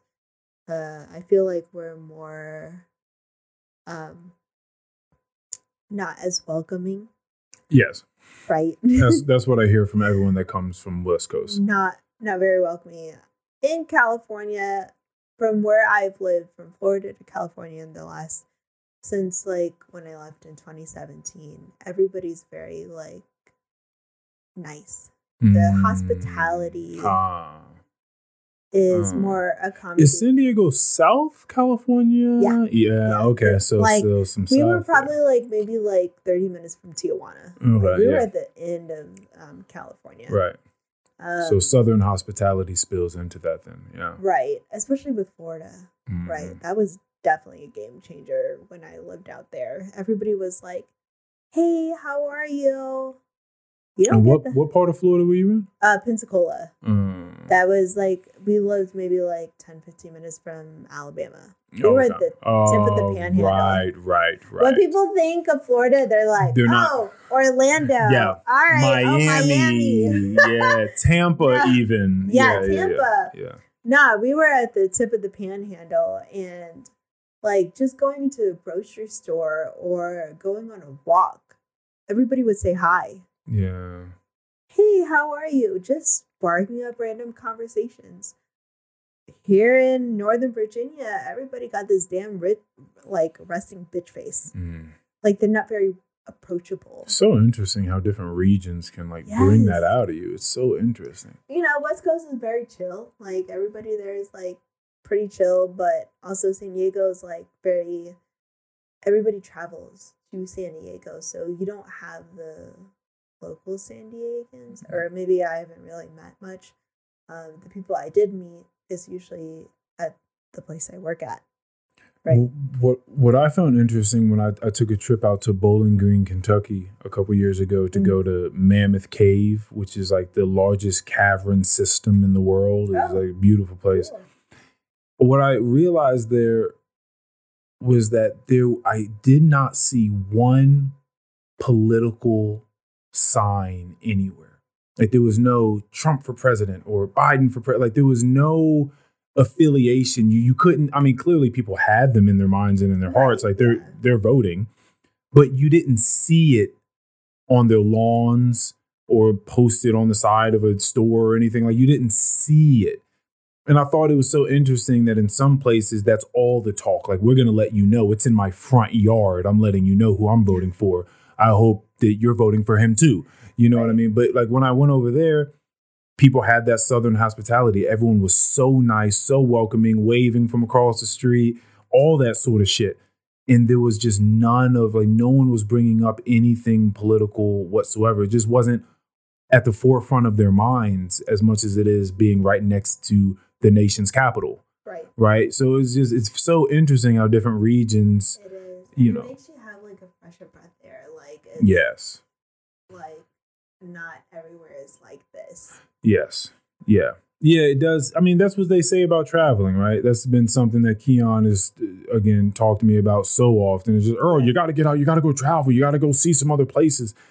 And a lot of it is like, I've told him, yeah, sure. Like, uh, listen, I'm not against traveling because I haven't done a ton of traveling in my life. I'm like, I'm not against it. It's just that I feel like a lot of the times the reasons that people go traveling or like other, sometimes are the wrong reasons. Like they're trying to run away from something. They're they're not happy at home. They're like, oh God, I can't fucking wait till this vacation. I can't wait till the vacation. And then they get on the vacation and they're like, man, fuck, like only fuck, like six days until we go home. You know, like they're constantly in the future thinking about like the next thing, or they're sitting up there with their butt cheeks out at 5:30 in the morning on the beach taking photos, and they're not really enjoying the sunrise, right? So a lot of those intentions just get muddled and they get muddied and weird. And I'm like, if I go, it'll be for the right reasons and I'll be there and I'll be experiencing and learning and my consciousness I'm certain will be expanded. I'm certain that my perspective will be expanded just experiencing Right. other people doing other things and realizing even though I already know other people just do di- different things. And you don't have to go to a different country. Sometimes just one state to the left they're doing things completely different. They're just they're feeling different. They're having different conversations. They're they're looking at each other. They're not as many phones and it's weird. You went on vacation. No that was that was in march That- to maui March. Okay. yeah that, that was maui that was a it was an impromptu trip real fast that happened And you actually enjoy talking talking to the locals. You know what's really weird is I remember growing up as a kid and my parents always talking to every fucking adult anywhere we go, right? I'm like, that was my dad stop talking. Like, Yeah. I'm here forever. I'm like, when are we gonna go like putt putt or shit? And now that I'm at this age of like wanting to travel and really opening and talking to other people, I'm like, I get why other people want to talk to other people on vacation. Why they're very friendly and stuff like that. it just yeah like me having this podcast has been so educational for me like because not even in the sense that i just gain like little tidbit facts like that's fun too Mm. But that it expands my perspective simply talking to someone. It's it's a a microcosm of traveling. Like i'm traveling inside of your mind to some degree right. and then the people that listen to this get to travel in both of our minds and like hear how we think about things and mm. w- w- how our perspective came to be our perspective and having those things play off of one another it expands it because it's like oh i've never spoken to anyone that has spoken like that before or, have had or expressed these feelings about the way that she raises her daughter or you know some of the trials and tribulations of doing that in her own very unique way and vice versa with me. Like you just you don't know what other people have not heard before what perspectives they have not been presented with or open to. Uh and some it would it would surprise you. I think it would surprise all of us to know what other people have not been exposed to and what they have been exposed to. Because sometimes i just say what to me seems like very run of the mill very basic things for me. And i'll say it to someone they're like whoa i've never thought about it like that before. That changes everything about the way that i think about it and i'm like whoa really Mhm. I would have never thought that's not my intention. That's not why I said it. I wasn't trying to do this for you. I was just Right. talking. I was just having a conversation with you. But you just never know what you have to offer. The last person I did this, the person that gave me this book, Illusions, Mhm. uh, Lindsay, she so honest, beautiful part of the podcast. It was like 20 minutes in. She was like, What's the point of this? Why are we doing this right now? and I was like, Lindsay, you're the first person to ever ask in the middle of the podcast, why are we podcasting right now? Like what because she was like, We're hanging out. We would have had this conversation over coffee in the morning anyway. So why are we recording it? Like what like what are we doing this for? And I was like, that's a great question to ask. It's like I think it's one of those questions where you don't quite know the answer until you know the answer. Like sometimes answers will be presented to you and you'll be like, oh, well, that's a good reason as to why I should keep doing this. I didn't think about that before, but she was like, I feel like I don't have anything to tell the world. Like I don't have anything to tell anyone. I don't have any wisdom to impart. Like I don't, I don't, I'm like, what you have to give is you. Mhm. You're the only you that has ever existed in this whole world, ever, ever. Since human beings were alive, Right. you were the first you to ever be here with your own very unique perspective, and you will never exist again. We'll never meet you ever again. Right? I'll never, I'm meeting the, the, the one and only Mae. Right. I, and I'll never get this perspective ever again from any other human being, ever, because they're not you. So that's exclusivity right there. Right. Like I'm I'm speaking to the one and only. Mhm. That's that's huge, but people don't don't see it that way. And this that's happening right now is the first time in human history that this has happened. That Earl, Lonnie Hooks, this person, this soul, this spirit, this being, this whatever is speaking to this other person in these set of circumstances. This is the only time that this has happened Yeah. ever. That's I- something to I cherish. think I could agree with her. It's just kind of like, like I said, like for me, I was like, what am I supposed to talk with this podcast? Like I've never done this before. I'm always open minded to trying something new. But I'm like, you know, I listen to other people's podcasts and Right. they have topics that are written down and everything. And I'm just like, you know, the whole time I was driving, I'm like, what the fuck am I going to talk about with him? Like, is there like certain topics we're supposed to talk about, what we're supposed to avoid, all these expectations? And also in my head, I'm just like, if I talk about this topic, what are people going to think about me? Mm. right? But at the same time, like, I'm just like, I don't give a fuck about your opinion. Like, this is this is my view, I don't expect you to agree with me in any of what I just said in this podcast. Um, I think I had like in the back of my mind the whole time, just like, what are people going to think of me during this whole entire podcast, right? I always had this like negative thing, but like also moving forward, I'm like, why do I care? Why do I care about people's opinion about what I'm presenting of my perspective, my opinion? Everybody's got entitled to their own opinion stuff. So I was just like, you know what, I'm just chill. Yeah, it's I'm just getting I'm like, I'm getting overworked and overthinking situations. But, you know, that's humanity. yeah. That's a lot of what's going on all the time, and there've been so most of the people that have come on say the exact same thing. They're just like, "What do I have to say? What am I supposed to say? What matters? What's important? What's funny? Like, is this even like, is this worth listening to? Like, what are we doing here? What are we doing here?" I'm like, listen, we're chatting. We're having a conversation. It will amaze you. I, I bet you, you know, 20 years ago, 25 years ago, if you told someone that reality television would just be the thing, they're just watching people walk around and live their life. They're like, you can make a show like Keeping Up with the Kardashians, and that'd be one of the biggest shows, just watching someone live their life. Mm-hmm. And it is right? We have some insatiable thirst to know what's going on with other people and know that we're not alone in our thinking Right. right? And so there are there are going to be so many things that you've said today that are going to really touch and resonate with certain people and they're like oh f- okay okay cool. So when i talk about like just being super fucking tired with my child like okay i don't have to feel bad about that. Like i'm not the only one like okay all right all right all right. Like I'm not the only or you know what? Like fuck my son has been sick. Like okay like i'm listening to her and the way that she dealt with it and all that. Like she got through it. And she still questions what she's doing but she knows that she's doing it every single day. Like okay that gives me a little bit of strength to continue on with what i'm it doing. gives them kind of comfort. Like Yeah. with the podcast that I've listened to, it's like everything. I'm like, oh, I'm not the only person experiencing this. I'm not alone.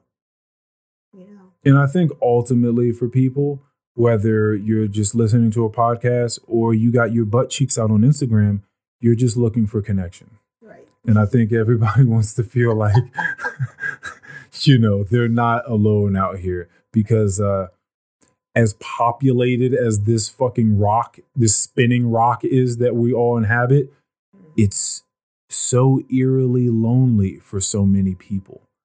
Um, and so I think everyone's not going to be having a three hour long conversation with a stranger or, you know, a new friend or an old friend or whatever the case is. So they listen to us do it, Right. and that does it for them. This has been episode 169. Thank you very much for being here. You're awesome. Thank I appreciate you. you. This has been awesome. We love you, Keon. Peace.